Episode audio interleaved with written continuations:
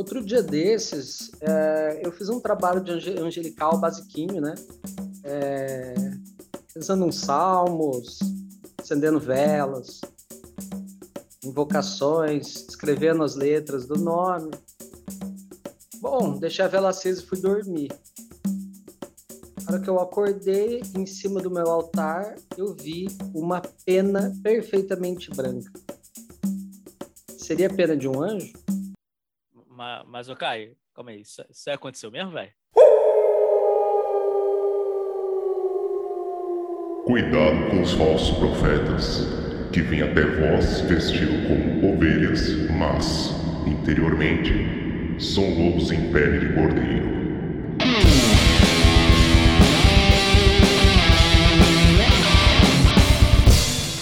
Salve galera! Estamos aqui hoje mais uma vez em Pele de Cordeiro, podcast oficial do canal Lupus em Fábula.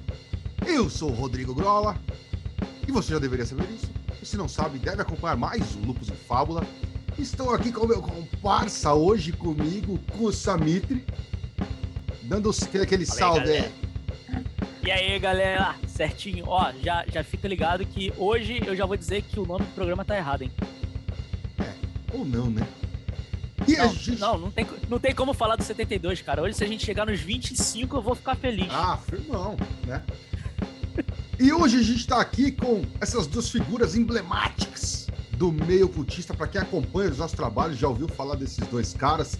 Estamos aqui com o Alan Ramos e com o Caio Chagas para falar dos 72 anjos, 72 nomes de Deus e por aí vai. Mas antes, vamos para a nossa sessão de recados e daqui a pouco a gente volta falando sobre isso. Cussa, estamos em julho. Julho, estamos gravando em julho, mas esse podcast vai para em julho. E temos novidades. Sim. Para final de é, julho e para agosto, né? O que, que, tá, que, que vai rolar é. aí? É, para quem é apoiador da gente, já está sabendo isso, que a gente já tinha avisado com um pouco mais de antecedência. É, quem também acompanha as redes sociais já está sabendo. O que acontece basicamente é que a gente está, é, agora em julho, a gente vai ter aí um evento especial de lançamento da segunda turma do curso de runologia, né? Do curso Runologia Entendendo o Oráculo das Runas pela perspectiva dos poemas rúnicos, pela perspectiva atual, né? Dos poemas rúnicos. E essa turma vai ocorrer agora em agosto, ou seja, mês que vem, é, se você acompanha a gente, você já deve ter visto algumas coisas aí nas redes sociais. Se você não viu, a gente vai ter aí no dia 29, vai começar um evento onde a gente vai estar fazendo lives diárias para poder falar um pouco mais sobre as runas e preparar para esse curso. E eu vou dizer que quem acompanha a gente fica ligado que está rolando uns cupons de descontos bem interessantes, tá? Principalmente se você tiver feito compra antecipada. Então, tipo, se você está assistindo esse podcast, se você está ouvindo esse podcast, né, antes do dia 29 de agosto, de, de julho, que é quando começa o evento, né, o evento de lives, manda mensagem pra gente que, pô, a gente tem um cupomzinho aí pra quem comprar antecipado antes do evento, que, porra, tá maneiro pra caramba. E, pô, se você curte Runa, se você quer conhecer um pouco mais, se você pô, quer entender um pouco mais desse oráculo, cola no curso que, tipo, é satisfação garantida. Fato. E vou lembrar para você que tá ouvindo a gente que apoiadores sempre ficam sabendo primeiro e tem descontos maiores nos nossos cursos. Então, nos apoie em catarse.me barra lifhod, L-I-F-H-O-D. E fica atento aí, porque agora tem ronologia, daqui a pouco tem evento de, do Mitos Modernos de novo, certo? Então é só ir acompanhando a gente pelo canal ou pelas redes sociais, fica sabendo das datas exatas de todos esses eventos, beleza? Acho que por hoje é isso aí, né, Cussa? Isso, acho que por enquanto só. Então vamos voltando para a nossa programação normal. Bom, cara, a gente fazia um tempo que eu estava para reunir o Alan e o Caio para falar de cabala e angiologia e afins, né? E é um tema que é muito comum, não só no meio cultista, mas eu aposto que a sua avó já acendeu uma velhinha para São Miguel ou para o Arcanjo Gabriel. Então, os anjos, na verdade, permeiam toda a mitologia judaico-cristã, certo? Com mais ou menos força ou detalhamento. Tá? A gente teve um, um boom do, do, do contexto é, de anjos aí na, no, em, no final da década de 80 e começo da década de 90, quando a Mônica Bonfilho lançou no Brasil um livro chamado Anjos Cabalísticos. Ficou muito famoso, ela foi na TV na época, que falava exatamente do, do dos 72 anjos. É, eu lembro até uma vez conversando com o Del Deb, alguém perguntou para ele: Ah, mas o livro dela é bom? Ela falou, ele falou: Claro, é basicamente uma cópia do trabalho do Kircher, certo? Então, assim, existem estudos é, é, dentro desse, desse contexto de, do, dos 72 nomes de Deus, fora das escolas judaicas, né, na, na, na tradição cristã, na, na, tradição esotérica ocidental, já há muitos anos. Eu, quando fui montar o HKT 2, não sei, alguns dos HKTs lá, foi quando eu comecei a planilhar isso, eu chafurdei e cheguei até o Kircher, que se eu não estou enganado é 1600 e alguma coisa. E aí eu vou abrir aqui com o Alan. Alan, é isso aí mesmo? Começou no Kircher? De onde veio essa bagaça toda? E aí, nada disso. Isto não existe. O Kircher é só a ponta do iceberg. É muito mais antigo, muito mais detalhes do que a gente pensava. E influencia até hoje.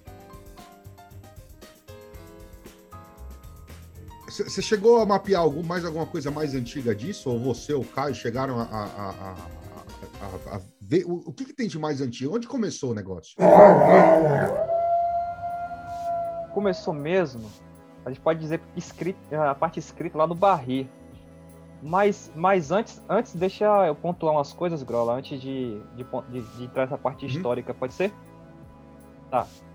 Então é o seguinte: é, quando se fala de anjos, 72 anjos, porque é, a primeira coisa, a primeira coisa que eu pensei, que eu pensei foi, cara, realmente isso faz sentido? Tem esses 72 nomes, tá fundamentado em algum lugar?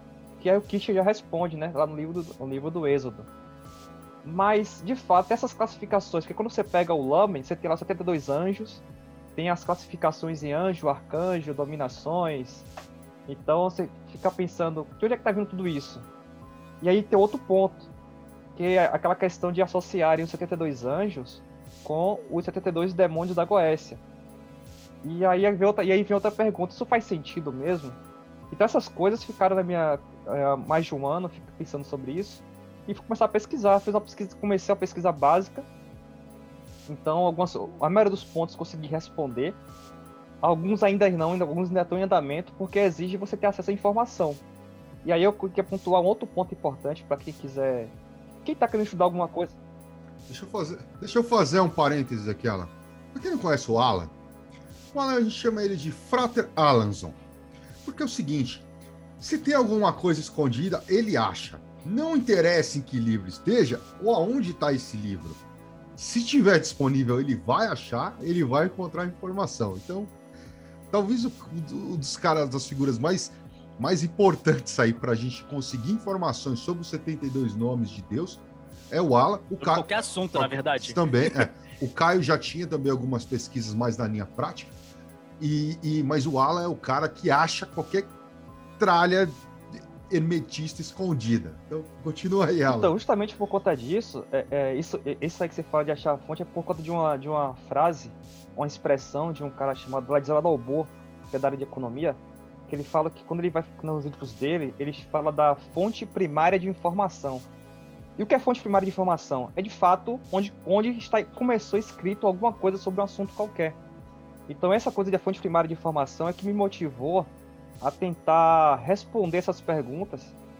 E aí, obviamente, que com a internet fica tudo mais fácil, porque você tem sites como bibliotecas digitais, é, você tem as bibliotecas da Europa, Estados Unidos, eles têm digitalizado muitos dos seus livros. Então você, você consegue ter acesso mais facilmente a essas informações. Mas aí entra em outro ponto que eu queria pontuar aqui é se o livro ou pergaminho é antigo, ele é confiável? Porque imagine o seguinte, quando você está falando de 72 nomes, a gente está vindo para a linha judaico-cristã, mas antes de tudo judaica. Judaica é escrito em hebraico. E para quem conhece o básico do básico do idioma hebraico, sabe que existem letras que são muito parecidas principalmente a letra R, Chat e Resh. É, de... Alan, deixa eu só fazer um parênteses aqui novamente, assim, porque a gente conhece você e de repente assim não, né? Mas assim, para quem tá escutando assim, o Alan é o cara que aprendeu hebraico quando a gente queria fazer revisão um livro sobre salmos em hebraico. Então, assim, ele, ele foi um, um, caminho um pouco mais além do que normalmente a galera faz quando vai estudar. Então, assim, é, o ponto é que, tipo, quando ele tá falando desse tipo de coisa, ah, pra quem conhece um pouco o básico de hebraico, tipo, ele sabe do básico e um pouco mais. Então, assim, tipo, é, é por isso que a gente confia também no que ele tá falando aqui. Então, segue aí, Alan. É, só, só para dar um contexto pra galera Tranquilo. que não conhecer você. É, e explicando também que, assim, é, isso que o Alan acabou de falar sobre essa confusão nas letras foi uma coisa que eu e o, e o Caio Chagas a gente viu na prática, né? Porque foi o Caio que sinalizou para mim que aconteciam alguns erros devido à similaridade de letras que nos nomes dos anjos. E aí eu lembro que na época eu e o Caio fomos tentar descobrir aonde foram que esses erros apareceram, né? E foi aí que a gente pegou lá o Aedipus do Kirsch, ele viu que esses erros já apareciam lá atrás. A impressão que a gente teve, obviamente, que eram erros de impressão. O papel absorvia muita tinta e unia algumas partes dos glifos que formavam as letras. Né? É, os, os manuscritos é, do Kircher são do século XVII. Né? Então, assim, é, é, é, um erro que vem pelo menos é, do século XVII. É, a gente só não sabe se é um erro, a gente não conseguiu é, discernir se é um erro de. É, se o Kircher não sabia qual era a forma correta de se escrever os nomes, ou se foi um erro de caligrafia. É, mas a gente sabe que o erro vem pelo menos dali. E eu, e eu vou. É, olhando, olhando, olhando os, o, o, que a gente tem de, de, de, resquício de impresso, me parece que é um erro de impressão. Eu não é, é, é, dá muito dá muita impressão que a tinta espalhou, né? Ele, ele fez com a pena Exatamente, ali, é. a tinta espalhou e depois na hora de reproduzir fazer as cópias, né? É, porque você fazia cópia fotográfica, né? é, provavelmente isso acabou se perpetuando. Tanto é que você encontra esses mesmos erros é, em ocultistas eminentes franceses, como o próprio Papi. Né? É, no, no, nos originais do Papi, esse, esses nomes estão incorretos. E é uma coisa que, na época, me deixou até um pouco é, exasperado, talvez a palavra, porque eu falei assim, nossa, como assim, cara? Tipo, ninguém se deu ao trabalho de pegar a, a Torá ali, né, o Shemot, os três, os três versos que, que compõem os nomes e, e, refazer. E aí eu me toquei que, cara, não é assim, não era, o, o, eles não tinham acesso que a gente tem hoje à, à versão reconstruída da Torá em hebraico, né? É, uma, tanto o, o, manuscrito mais antigo que a gente tem, né, do, da Torá, dos cinco primeiros livros da Bíblia, que eu é, os cristãos chamam de, de Pentateuco, é, os manuscritos mais antigos que a gente tem são em grego. Né? É, obviamente que o original é em hebraico, mas a gente, mas o manuscrito mais antigo preservado que a gente tem acesso, né, que se sabe, é uma tradução do original para o grego. Então, assim, a, a, a, a, gente toma muito por garantido certa, certas coisas, mas a própria Torá ela não é, é, ela não era uma coisa assim tão do acesso comum do cristão, mesmo que ele tivesse alguma noção da língua hebraica. Então o Kircher na verdade, na verdade, só para comentar, né, Caio? Isso, na verdade, é, da forma que você está falando, parece que é coisa antiga, mas até pouco tempo atrás, e quando eu digo pouco tempo atrás, se não me engano, tipo, coisa de, sei lá, 100 anos, a, você não tinha. É, não, 100 anos eu talvez esteja exagerando um pouco, mas até pouco tempo, é, as missas eram rezadas em latim. Então, tipo assim, cara, só, só quem fazia parte do clero, né, que estudava latim, é que tinha uma noção do que estava sendo falado na, na, na, missa. Fora isso. E eu digo mais, não, eu, né? digo mais, não só, não só do Kisha, mas do Kisha para trás também, porque eu já vi manuscrito hebraico da antigo e tá com erro de grafia, tipo assim, não é erro de grafia, mas diferente um do outro. Então os caras também, né, dos manuscritos, também, os manuscritos hum. que, que, assim, os livros, só tinha falar mais na frente, os livros da Idade Média, alguns são manuscritos, são manuscritos hebraicos, que são um pedaço de folha que tem alguma biblioteca do, da Europa ou da Inglaterra, ou dos Estados Unidos. E, e entre eles tem diferenças também na, na, no hebraico.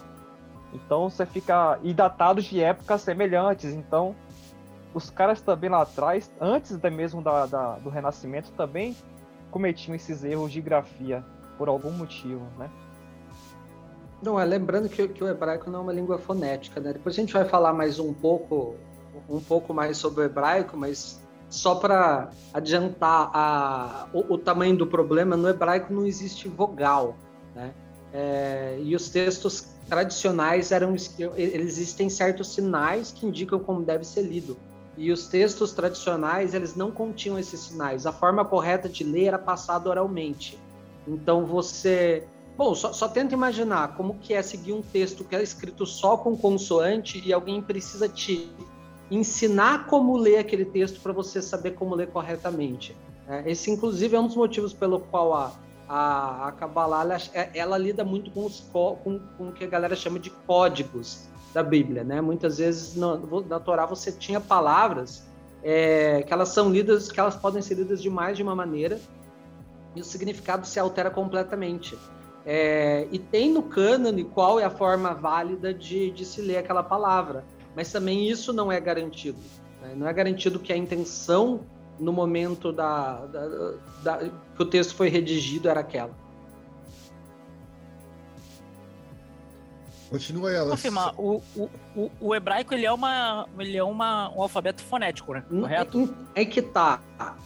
Eu, eu, não sou linguista, eu não sou linguista, mas eu não, eu não, eu não diria que ele é fonético, é, justamente porque ele não é, porque ele não contém vogais, né? É porque assim, o, o, ele não Tá, tudo bem, a gente pode considerar fonético, como no caso das runas, só que você tem que pensar que, por exemplo, é, uma mesma letra ela pode representar mais de um fonema. Essa é a questão. Entendi. Ok. É, hoje, na, na, na, visão moderna, para você, quando você ensina criança a, a ler hebraico, você usa uns pontinhos, lá que se chama de nekudots. É, mas isso só serve para alfabetização. Depois você tira. Ela vai guiar, por exemplo, se, uma, se o fonema é, vai para o O vai para o A. Então. Por exemplo, né? Porque o A normalmente se usa o Aleph mas as, as outras é, é, seguia. Só que depois na literatura, no hebraico, você, você corta tudo isso. E aí, meu amigo. Cara, o, o, aí é só uma Deus. surpresa que eu tive é, no, no, meu estudo aqui na pesquisa, Grola, é que esses pontinhos que, que, que modernamente são, né, são usados para alfabetização, é, e assim, na verdade, os textos laicos, eles são escritos com os pontinhos, né? É muito... É, se pegar um jornal né, em hebraico, é, vai ter lá vai ter lá os pontinhos. Né? Mas não vai ter normalmente, por exemplo, em, é, em logo de loja, porque todo mundo sabe como pronuncia. Tem certas palavras que são muito comuns, uhum. então eles não usam, né?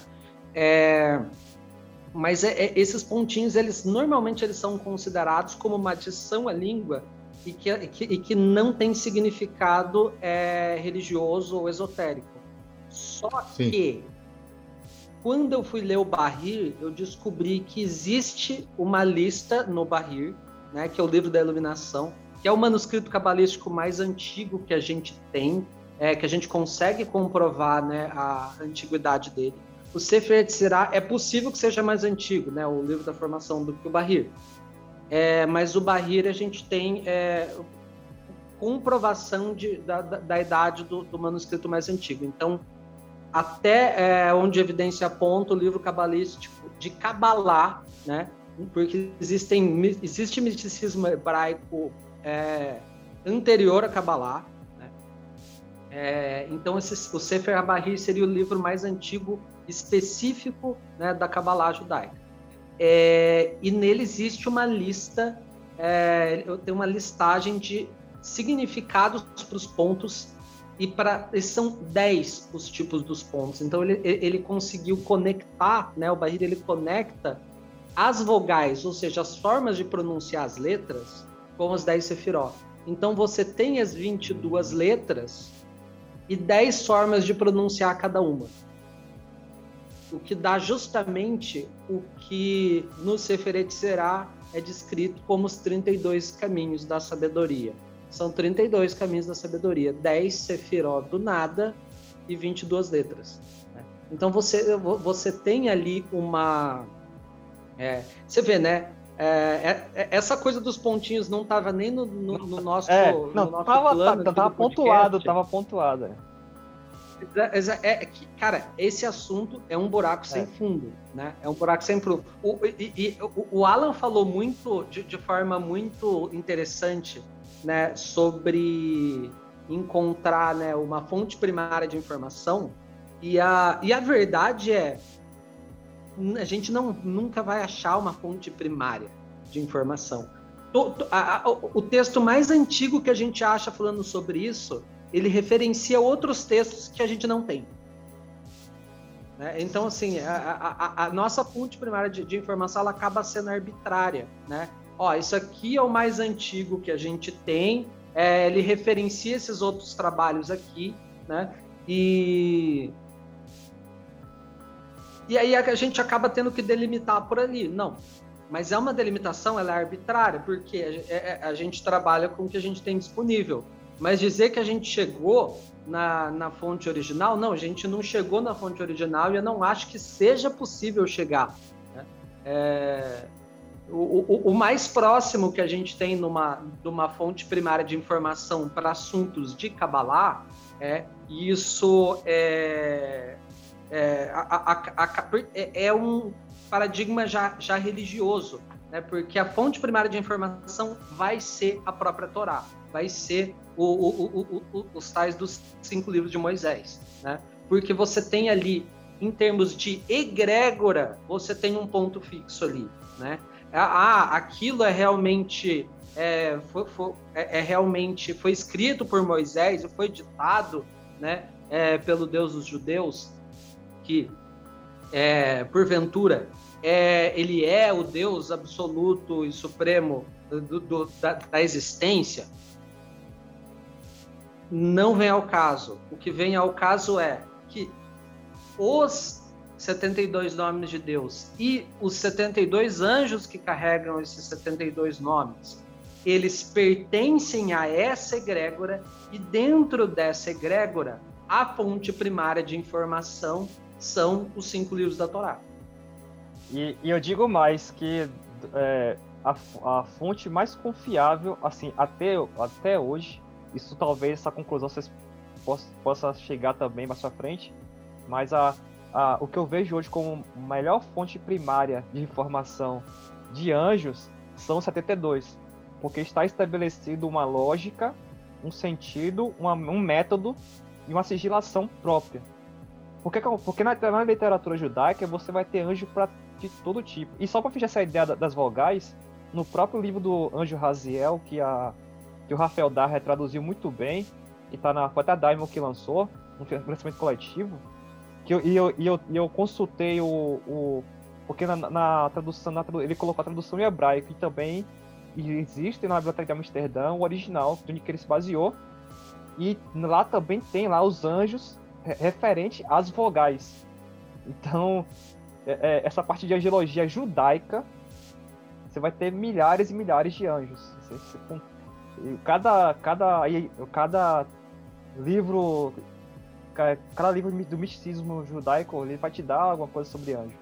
Mas assim, a gente pode continuar então, então Caio, só para fechar com as ideias iniciais, é, é esse ponto da, da, da, da confiabilidade, né? O, e também a questão de que hoje a gente também tem uma facilidade que, é, que acho que é, é importante pontuar, que hoje nós temos, hoje que eu digo hoje é século 21, nós temos hoje bons editores. Porque, por exemplo, é, esses livros mais antigos, que foram que depois foram lançados, é, relançados, traduzidos, e, e hoje você acha facilmente na internet, mas existem hoje alguns poucos bons editores, que são aqueles caras que pegam esses originais, eles traduzem e ainda, diferenciam, ó, isso aqui é o que está escrito no, no manuscrito. Eles conseguem publicar o livro com esses manuscritos e diferenciar até que ponto é uma opinião deles, uma nota técnica deles, uma nota de tradução deles, e até que ponto aquele, aquele outro trecho é o manuscrito em si. E aí é importante destacar, nesse caso, é, quatro pessoas, que é o Donald Tyson, que, ficou, que, é da, que foi, da, foi da Golden Dawn, se não estiver enganado, e que traduziu o livro do Agripa muito bem. Porque assim, porque assim nesse trabalho eu, eu, eu, tenho que consultar o mais antigo, então se quiser, que é antes da publicação dos caras. Então eu vou pegar aquele manuscrito que fala que é do museu, ou aquele livro mais antigo que foi lançado. E aí quando você compara, você vê que os caras foram, seguiram a. seguiram bem a. a conseguiram é, ser mais técnicos possível. Aí você tem o Donald Tyson, o Stephen Skinner e o David Rankin, que são os caras que publicaram os livros da, do Lemegeton, que é o, que é o Zagoes, que a gente pode falar mais pra frente. E que eles botaram, citaram lá, tem lá, eles conseguiram fazer um bom trabalho. E o Joseph Peterson, que é o cara que, entre outros livros, foi aquele livro dos Salmos. Uma das, a, melhor, a melhor versão hoje que se você for quiser, que você quiser adquirir por sua conta e risco que fique registrado isso e queira fazer algo prático com, com a, o Lemegeton por sua conta e risco, que é, o, que é a chave de Salomão, é a versão do, do Joseph Peterson. Porque ela é a versão que está muito bem feita no sentido de colocar a manuscrito original como ele é. E o mesmo esse mesmo cara foi o cara que fez aquele livro dos os apócrifos de Moisés que a gente depois traduziu o livro dos uhum. Salmos, né? É o mesmo cara. Então, então são, é importante pontuar que são pessoas que hoje a gente tem acesso. Porque imagina o seguinte, você pegar um manuscrito, como é que você vai ter acesso a um manuscrito desse que está numa biblioteca e que não está digitalizado, ou que é um de acesso restrito? Você não vai ter acesso muito facilmente. Então, esses caras Aliás, precisam ter acesso a essas informações e publicar e, e, e, colocar, ó, isso aqui tá desse jeito, tá aqui, tal jeito, entende? Eu acho importante, Alan, né, já que você falou do, do, dos bons editores, é, sem nenhuma necessidade de citar nomes, até porque a lista seria muito extensa, falar um, sobre, um pouco sobre os maus editores, né? É, e, e, assim, de, de, cada, de, de cada 10 livros sobre, é, sobre os, os 72 anjos ou 72 nomes de Deus, é, você vai encontrar 12 livros que não são feitos por bons editores. Né? É, o, o, que acontece é o seguinte: muitas vezes o conteúdo é, do livro é bom, né? ah, para prática, ah, eu quero fazer as coisas, né? É, o, a explicação lá de como que ah, esse anjo ele, ele ajuda em tais questões, é, ele traz determinadas coisas. É, muitos livros têm, é, têm essas informações de forma correta, só que sem nenhum fundamento do porquê. Então, assim, é tudo na base do ah, eu li e eu tô acreditando no que o autor está falando. Né? É, na pesquisa que, que eu e o Ala a gente vem fazendo, a gente veio chegando em algumas é, considerações e munido delas, a gente consegue ler esses livros e verificar quando a informação é, faz sentido ou não. E eu co conseguiria, inclusive, apontar alguns autores é, que, em termos de. Eu não vou falar o nome deles aqui, é, mas normalmente eu, eu, eu, até, quando a pessoa pede, ah, eu queria, queria ser sobre os anjos, eu até recomendo eles. Né? Por quê? É, em termos práticos, não, os efeitos são esses, está correto. Né? Mas em termos de estudo, é para você entender é, por que, que aquele determinado anjo tem aqueles poderes, aquele livro não vai te ajudar nada. Né? É, porque, porque a real é, o poder atribuído ao anjo, ele tem alguns critérios, né? É, é que, que, que e, e, e, tem mais de um critério que se encontra, é, que muitas vezes ele se sobrepõe. Né? É, na, Kabbalah puramente judaica, o, os poderes normalmente são atribuídos aos nomes né? E as letras, ao significado dessas, aos significados dessas letras e do que aconteceria quando essas letras é, funcionam em conjunto. É, no cabalismo cristão, depois a gente vai chegar lá mais sobre, sobre isso, é, você começa a perceber que esses significados estão mais relacionados aos salmos que foram atribuídos. A atribuição desses salmos tem a ver com as letras, tem a ver com as letras, então acaba sendo né, uma atribuição de significado indireta.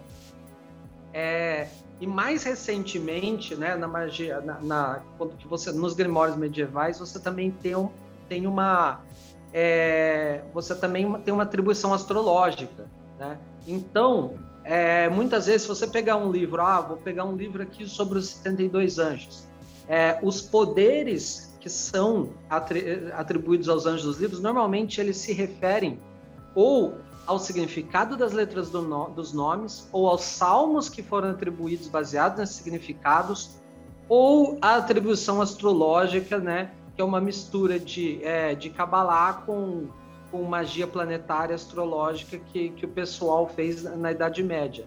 É, esses livros vão te dar esses significados mastigados. E, e nem todos vão estar corretos. Né? Esse é, é o então ponto. É importante... Esse é o ponto. Nem todos estão corretos. Então é importante você ter esse estudo para você conseguir discernir é, o que é correto ou não, inclusive para você é, ser capaz de, de, de, de, trabalhar uma prática contemplativa, né? Que depois a gente vai entrar em mais detalhe nisso, mas você meditar nas letras do nome é, eu, eu, tenho para mim que a maioria dos significados atribuídos eles foram insights que, que, que os escritos, que os autores tiveram ao meditar com as letras. Exatamente. Ah, mas vamos pensar o seguinte, vamos, vamos, vamos voltar um passo agora. Então, beleza, a gente tem um contexto, certo? Então, o cara falava, ah, mas então a fonte primária, a fonte mais que tem é o Pentateuco. Li dez vezes esse bagulho, não vi nome de anjo nenhum. Cadê os anjos nesses livros? É, eu vi lá. Não tem aquele rolo que eu nunca, é, que eu nunca lembro de cabeça. Existem três versículos de qual dos livros, Alan? E, e, aí vamos, vamos pontuar o seguinte. Quando a gente está falando de literatura judaica, a gente está falando basicamente de três, três, três conjuntos de livros importantes. A gente está falando da Taná, do Talmud e do Midrash. Tá, mas peraí, tá. antes da gente entrar nisso. O cara leu lá. O cara pegou ah, a, a Bíblia. Ponto, fechou. Pau, e vou pegar em hebraico essa porra aqui. Cadê os anjos? O, o, o nome do livro, o nome, normal, as pessoas normalmente conhecem como o livro do Êxodo. Porém, o nome é o nome do livro em hebraico é Shemot, que significa os nomes, né? Porque a, olha que significativo. Os 72 uhum. anjos que vêm dos 72 nomes vieram de um livro cujo título é literalmente os nomes. Tá? É porque a, a, as, a, os livros né, é, da, da, da Torá, os títulos deles são dados sempre pela primeira palavra é, proferida no livro. Né? A primeira palavra escrita dá o nome ao livro. É, o, o, o Gênesis, a primeira palavra é Bereshit, que é no princípio. Então, está lá, no princípio Deus criou os céus e a terra. Então, o nome do livro é Bereshit, que é no princípio, que na, é, no latim foi traduzido para o latim para Gênesis. Né? Você vê que o nome do livro é, do Gênesis, eles tentaram né, traduzir o significado né, de no princípio para latim Gênesis. No Êxodo, isso não acontece. Ah, no Êxodo, a importância do nome do livro ser os nomes se perdeu na hora de traduzir do hebraico para latim. Deu-se mais importância ao fato de que né, é, o povo judeu teria saído da escravidão da terra do Egito, teria efetivado esse êxodo. Enquanto que, na, na visão judaica, a importância está bem clara nos nomes. É, inclusive porque, além dos 72, esse é o primeiro livro da Bíblia onde a divindade dá o nome próprio dela, né, que é o tetragrama sagrado, é dado nesse livro. É, existem fontes que coloca é, é, sendo chamado por esse nome no, no, no Gênesis, né, no Bereshit, mas é, em Shemot, nos nomes, a divindade revela o próprio nome. Revela é, todos os seus 72 que, nomes. Também então, então, aí que tá. Aí beleza. Aí o cara lá. pegou lá. O cara abriu. Você, você lembra os versículos pronto, não, de tá cabeça? Aqui. Então, é no livro do Êxodo, capítulo 14, certo. versículo 19 a 21. Que é aquele ponto onde Moisés está com os judeus e que o exército do, do, do faraó está na, na cola deles. E aí relata no que existe um, uma nuvem, um anjo, não lembro agora, que fica entre ele e os exércitos. E quando eles vão de dia andando, até chegar no Mar Vermelho, eles, eles, ele, ele muda de posição essa nuvem, e aí esse trecho, do, esse trecho do livro do Êxodo é justamente no momento que vai haver a abertura do Mar Vermelho. E aí está tá, tá escrito lá o seguinte, certo. que o anjo de Deus ia diante do exército de Israel, se retirou e passou para trás deles e também a coluna de nuvem se retirou de diante deles e se pôs atrás, ficando entre o acampamento dos egípcios e o acampamento de Israel. A nuvem era tenebrosa, e a noite passou sem que um pudesse se aproximar do outro durante a noite. Então Moisés estendeu sua mão sobre o mar e Yahvé, por um vento forte oriental que soprou toda aquela noite, fez o mar se retirar. Este se tornou terra seca e as águas foram divididas. É o ponto onde o mar, o mar vermelho se abre para os judeus passarem. É nesse três, esses três versículos é que estão os 72 nomes. É, o que acontece? Esses três versículos em hebraico, cada um deles tem 72 letras. Então, é, é aquela história do você ter a, a, a, coisa meio codificada, né? Você pega a primeira letra do versículo, a última letra do segundo, com a primeira do terceiro, quando você monta, você tem ali o nome de Deus.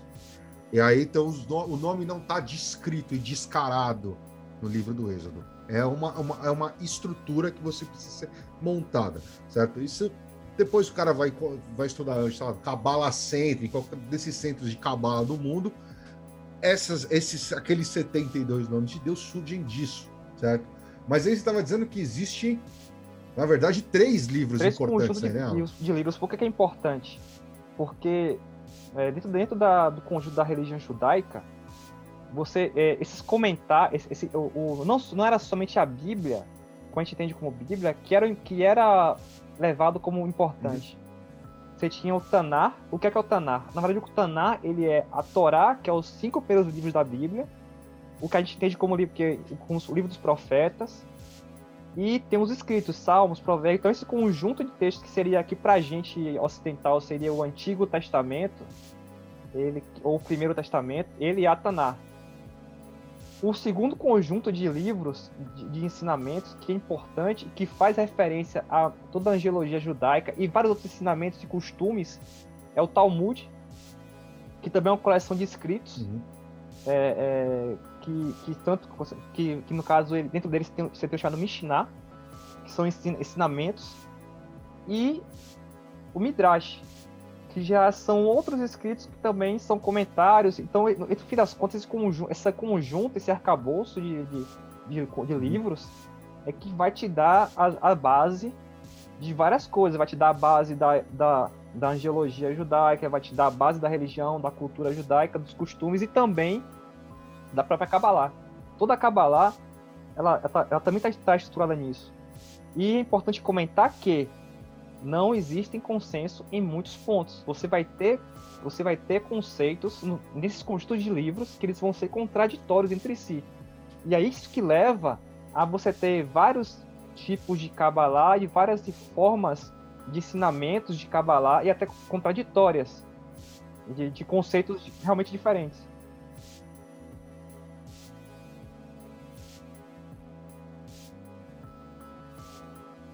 Olha, é, so, so, sobre isso, Alan, eu, eu, gostaria de pontuar aqui, é, inclusive fazer uma diferenciação é, que historicamente ela é importante.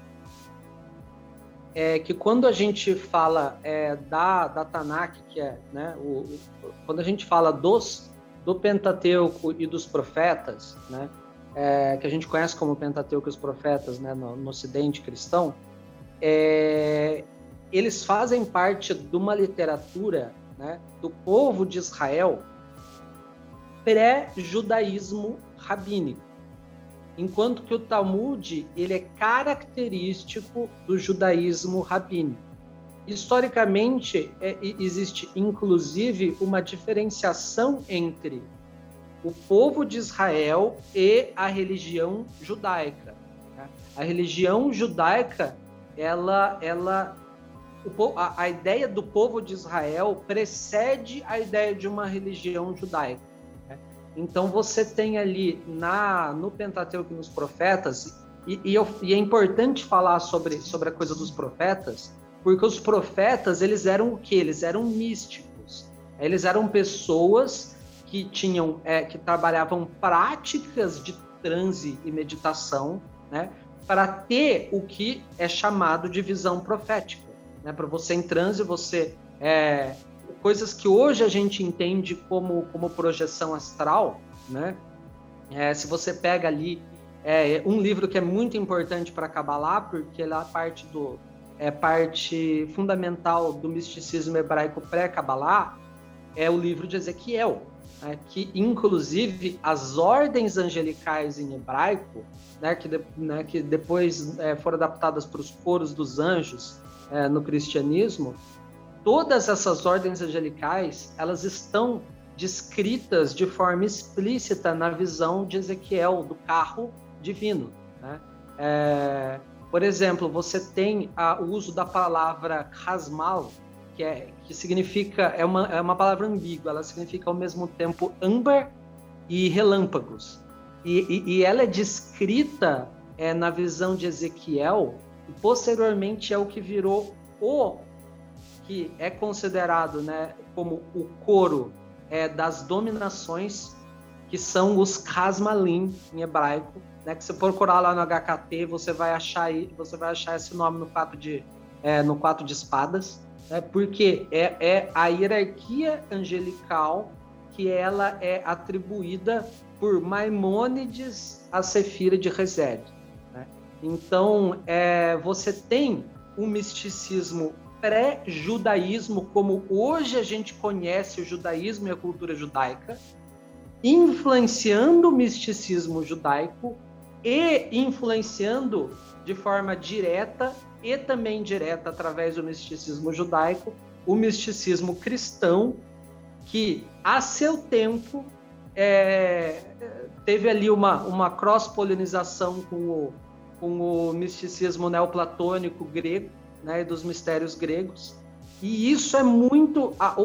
E é isso que acaba formando a base é, do que hoje a gente conhece como Cabala Hermética. Então, então a gente falou dos nomes e de onde é que está. É, Caio, uhum. Caio, você queria fechar, essa, fechar a ideia com mais alguma coisa? Assim, é, é, seria a questão dos anjos em si, né? Que a gente ia. Seguindo aqui o roteiro. Sim, que, que, assim, vamos lá. Você tem esses três versos do Êxodo que descrevem não, não, um esse, anjo de Deus uh -huh. intervindo. Sim, eu digo assim, é, descreve as duas colunas. Barri, né? Eu, eu digo na, na, seguindo aquele script, se vai. Ô, Alan, esquece o script. Isso aqui não tem corte, mano. Quem falar ah. aqui vai sair, velho. Então segue o jogo. Ah, é. A, gente, a, gente, a gente já, já, vol, já é. volta ali para a timeline. Eu, eu, eu, preciso pontuar aqui a, a, o porquê 72. Que isso é uma coisa que, que, que se, se, alguém que está ouvindo não está se perguntando, deveria. Por quê? Porque a gente falou já, né? Bom, tem ali na, no, tem ali no livro do, do em, em Shemot, no livro do Êxodo, que o livro que se chama Os Nomes em hebraico, tem ali três versos que descrevem uma intervenção divina. Né? E, e, e organizando as letras desse no, desses versos de uma, uma, certa forma, você tem né, o nome explícito de Deus, né, os, os 72 nomes é, da divindade. É, e por que 72? Foi só porque, nossa, tem, tem, 72 ver, tem 72 letras nesses três versos. Então, assim, ah, então isso aqui vai dar porque. É porque, porque o número 72 era importante. Né? É, é, é, é essa, é, essa parte eu acho que, que, que a galera que não está se perguntando deveria. E aí, é, o Alan já vai entender que a gente se conectou com a timeline dele ali, que é o seguinte: é, quem é, já pesquisou sobre Kabbalah deve ter encontrado alguma coisa sobre o tetragrama, o tetragrama sagrado, que são as quatro letras do, no, letras do nome próprio de Deus, né? Yod, Re, Val, Re. Né? É, esse esse que a sua é, avó esse chama nome, de Jeová. O Javé. É, ele é, Javé. É, é, é, é. Na verdade, é, é, é o tetragrama Isso. lido Exatamente. com as vogais de Adonai, que significa Senhor. Quando você Jeová é o Yod Reval Ré lido com as vogais, ou seja, aqueles pontinhos, sinaizinhos, é, do que seria Adonai, que é Senhor, que inclusive é o nome utilizado para se referir ao nome, ao tetragrama sem pronunciá-lo. Você, então, assim, toda vez que você for ver na Bíblia escrito Senhor com letra maiúscula, é, com todas as letras maiúsculas, tudo em caps, é porque no original em hebraico tem um tetragrama ali, tem o Yod, Re, Val, Ré. Tá? É, enquanto que se é escrito só com S maiúsculo é porque estava escrito Adonai. Tá? Essa, é, é, essa, essa é uma diferenciação. Agora, vamos voltar lá. Por que 72? É, esse nome de quatro letras, é, quando você organiza ele em 10, que seriam as 10 sefirotes, você faz da seguinte forma: você coloca um iodzinho em cima, você já deve ter visto essa imagem. Você coloca um iodzinho em cima, depois embaixo você coloca um iod re. E aí embaixo você coloca iod reval e você finaliza com iod revaré. Você forma um triângulo, um triângulo, inclusive é, é uma prática comum a uma, a uma parada pitagórica que é feita com os números de 1 a 10, tá? É, o lance é o seguinte: se você, você pegar o valor numerológico, né, o valor gemátrico das letras do nome de Deus dispostos dessa maneira, você soma 72. É, e, e na Kabbalah você tem. É, por que essa disposição? Porque o, a primeira letra do nome de Deus, né, na Kabbalah você tem quatro mundos. Quem já estudou um pouquinho da árvore da vida, da escada de Jacó, já deve ter ouvido falar sobre, sobre os quatro mundos.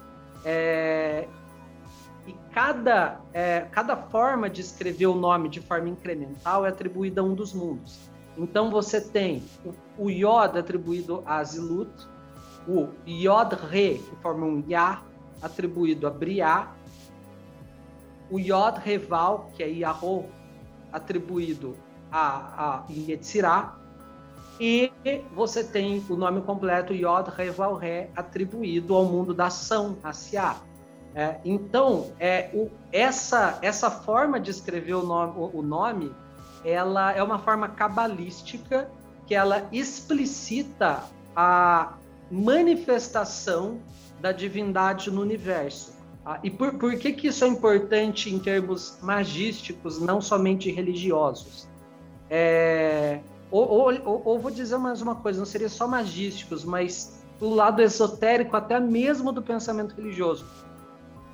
Porque o nome, o nome próprio de, de Deus, o tetragrama, o Yod Reval Ré, ele é uma conjugação de um verbo que significa o mais próximo que a gente teria em português desse verbo é o verbo haver é, muita gente traduz para como verbo ser, mas o mais aproximado não é ser, é haver. Inclusive, se se analisar as letras do nome haver na língua portuguesa, é, existe uma semelhança com as letras do tetragrama. Então, o nome de Deus, Yod Revaré, ele é o verbo haver conjugado num tempo verbal que ele é absoluto. É algo como é aquele que há, é, há de ser e está Isso é referenciado na Bíblia várias e várias vezes. É um tempo verbal absoluto. É, isso seria o que a galera traduziu Exatamente. normalmente como aquela coisa do tipo eu sou? Não, esse, esse é o RE.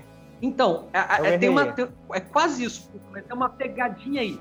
Tem uma pegadinha aí, que é, que é uma coisa, que é, uma, que é um dos maiores mistérios do, desse livro, do, do livro do Êxodo. Por quê? Quando Moisés pergunta, né, porque a divindade se manifesta lá na sarça ardente, né? Ele vê um, um, um arbusto pegando fogo, o arbusto, o fogo começa a falar com ele, né? Era um fogo que não queima, é descrito um fogo que não queima. É, quem tem alguma experiência com, com, experiências místicas já deve ter passado por alguma coisa parecida. Enfim, ele conversou com um fogo que não queima, né? É, e aí aquele fogo que não queima se revelou como sendo a divindade, como sendo Deus. E ele pergunta o nome dele. E a resposta é Erie Asher Rie, que é esse eu sou. E depois disso, Moisés corta para Moisés falando para as pessoas que o nome dele é Yod Revalré. Ele não deu esse nome Yod Revalré, ele deu o nome Errié. Então por que Moisés dá o nome Yod Revalré? Porque o Errié é em primeira pessoa e o Yod Revalré é em terceira pessoa. Então quando quando a divindade fala o Errié, ele está dizendo, ele está usando esse verbo haver na primeira pessoa. E quando Moisés vai falar, ó, esse é nosso Deus, esse é o Deus do, do povo de Israel, ele está se referindo a, a si mesmo nome em terceira pessoa. Ele só alterou a conjugação. Tá? É, e, e, e é, é, é, muito importante entender é, o significado, né? Por que, que, por que, que é importante esse verbo haver? Porque quando a divindade se manifesta dizendo que ela é o que há, ela basicamente está dizendo que a essência, que a, o que há de divino é a existência em si. Né? Por isso, se você tem os nomes divinos relacionados com esse verbo haver, que posteriormente o pessoal adaptou para esse eu sou. Né? É, curiosidade, tá? Curiosidade, é, isso eu confirmei. Toda vez que no Evangelho de, Jesus, de João Jesus fala eu sou, da, das coisas que você vê muito crente repetir, eu sou a luz, a verdade, a vida, ninguém chega ao Pai senão através de mim, é, eu sou o pão da vida, etc, etc. Esse eu sou está escrito com as mesmas, com as mesmas palavras, tá? Do eu sou que a divindade fala para Moisés na sarça ardente. Né? Então, o, o, o, que na verdade está é, tá sendo dito ali é, é, o uso de um nome de poder. Né? É, inclusive, no, quando, no ainda no Evangelho de João, quando Jesus vai ser preso, ele diz as palavras eu sou e todo mundo cai no chão. Né? Então você tem ali é, um. É, é, é, muito interessante porque a hora que você percebe que mesmo, que mesmo na, na tradição religiosa você tem indícios de que havia uma prática que hoje a gente chamaria de prática mágica. Né? É, é, é, é, muito, é muito evidente isso a hora que você, né, você começa é, a perceber como que o uso de nomes para se referir ao absoluto né, é tido é, na cultura é, na cultura judaica ou na cultura judaico-cristã como uma forma de canalizar a, a, a, aquele poder, né? Então, assim, você está canalizando o poder através do nome, porque ao proferir o nome, você está referenciando é, o que aquele nome significa. E na raiz do significado daquele nome está o próprio princípio da existência. E aí, por isso, você tem a importância do tetragrama, é, e por isso você tem é, a importância do tetragrama organizado daquela forma é, que, que soma 72. E aí você tem o porquê o número 72 é tão importante assim. E aí você, e aí a hora que você pensa, bom, se você tem toda essa importância para o número 72, cara, você tem três versos ali que estão falando sobre uma intervenção divina e coincidentemente ou por projeto, eles têm 72 letras cada. E, e assim, é, eu, na, tem uma enciclopédia judaica muito famosa, uma enciclopédia de 1.700 páginas, se não estiver enganado. E assim, eles falam, nessa questão histórica da, do povo judeu, eles colocam lá que justamente esse questão que você falou, no seguinte ponto, é, não, há, não, há uma, não existia no passado uma crítica ou uma perseguição, uma proibição de uso de nomes sagrados para aquilo que hoje a gente entende como magia, mas que não é necessariamente uma magia, para eles chamavam de magia. E tanto, é tanto, que, é tanto que foram poucas as críticas. Sim. Por exemplo, se você citar um cara que é o Maimônides, que foi, que foi um, um um, um, puta cara na, na história judaica. O, o, o, o, Alan, mas isso vale também para o próprio nome de Deus em si, pro Não, não, não. Eu, eu, não, eu vou, eu, não, Beleza. Vou chegar lá. lá. É, por que eu falo Maimônides? Porque o Maimônides vai, vai falar no Guia dos Perplexos, que é o livro dele famoso e, e tal. E ele vai dizer o seguinte, que o único, o único que é o Shin Hammer Forest, que 72 nomes, ele é o Shin Hammer Forest. E esse Shin, e ele vai dizer o seguinte, que esse Shin Hammer Forest é, é o Elio de Ré vai ver, vai, vai ver. E no livro ele critica quem se utiliza de nomes divinos, essas coisas, nomes de anjos, ele critica. Ele diz que ele, ele é contrário, ele se coloca como contrário. Mas olhando por esse ponto de vista que o cara está falando, quando o cara diz que o único nome divino é de Odhe Vavre, ele também está dizendo que o único nome divino são 72 nomes. E, e Sim, sim. É, é, é cara, é, é, ilusivo. Na, na, real, ele, tá, ele não estava de fato criticando.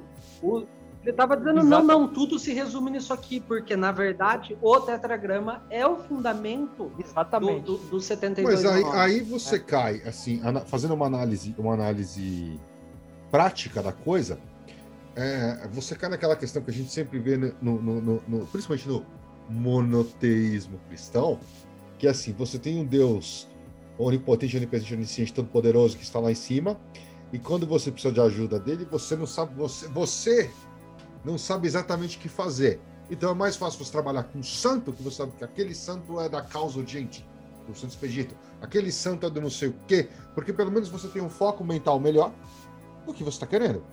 Certo? Para mim, na questão prática, imaginando que todos os 72 nomes de, de Deus, na verdade, são, são só He, He, mas quando você tem atribuições específicas para cada um destes nomes, na prática é mais fácil você usar um nome vinculado à graça que você deseja alcançar. É como se fosse uma, especi uma especificidade uma, uma da, da, manifestação do Criador.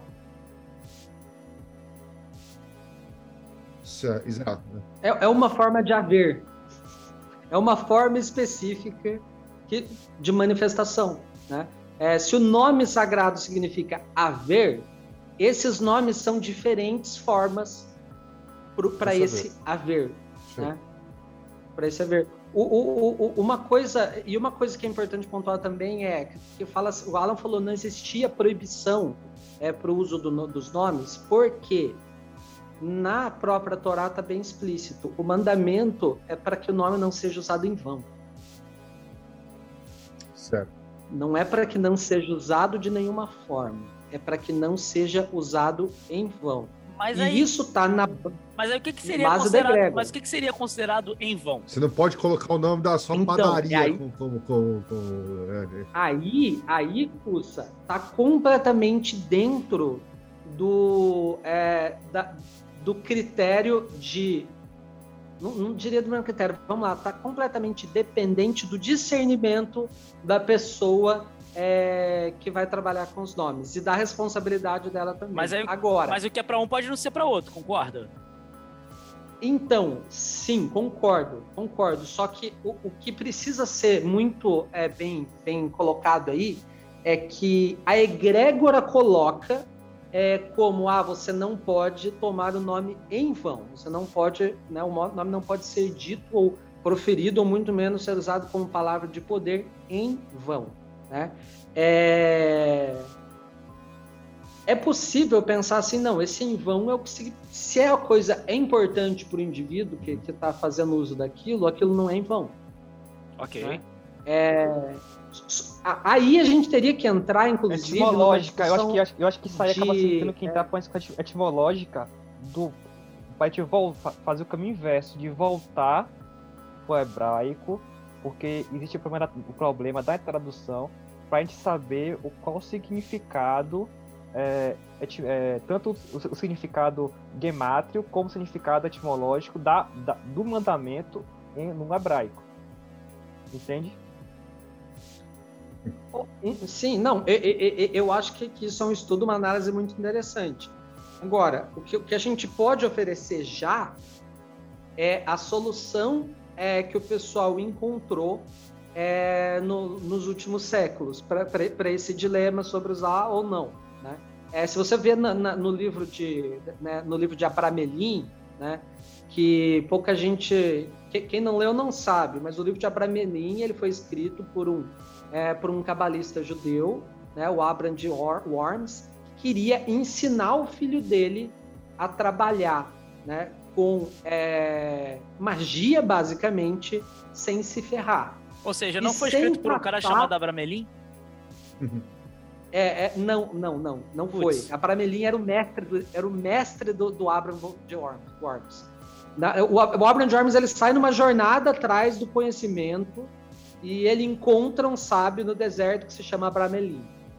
É, e esse é o Abramelin. Okay. É o Abramelin passa a sabedoria para ele. E ele escreve. E, e, esse, e, ele descreve para o filho dele, porque ele não poderia passar é, os segredos da Kabbalah para o filho dele, porque ele para esse filho, porque isso era para o primogênito, ele é o filho mais novo. Né? Então, assim, na verdade, o livro de Abramelin, inclusive, está explícito no livro de que é uma magia que pode ser utilizada por qualquer um, independente de religião. A única exceção que ele coloca é que ele acredita que aquela magia não poderia ser utilizada para um judeu que deixou de ser judeu. Mas Basicamente, um, ele perdeu a fé. Um, né? um, se você, se, se a tua religião. Sim, mas um cristão ou um pagão, qualquer um poderia se utilizar daquela magia. E a solução que ele, é, que ele arruma para você poder é, utilizar dessas magias que envolvem o, o, o nome de Deus é, é o que mais tarde ficou conhecido como conversação e conhecimento do sagrado anjo guardião.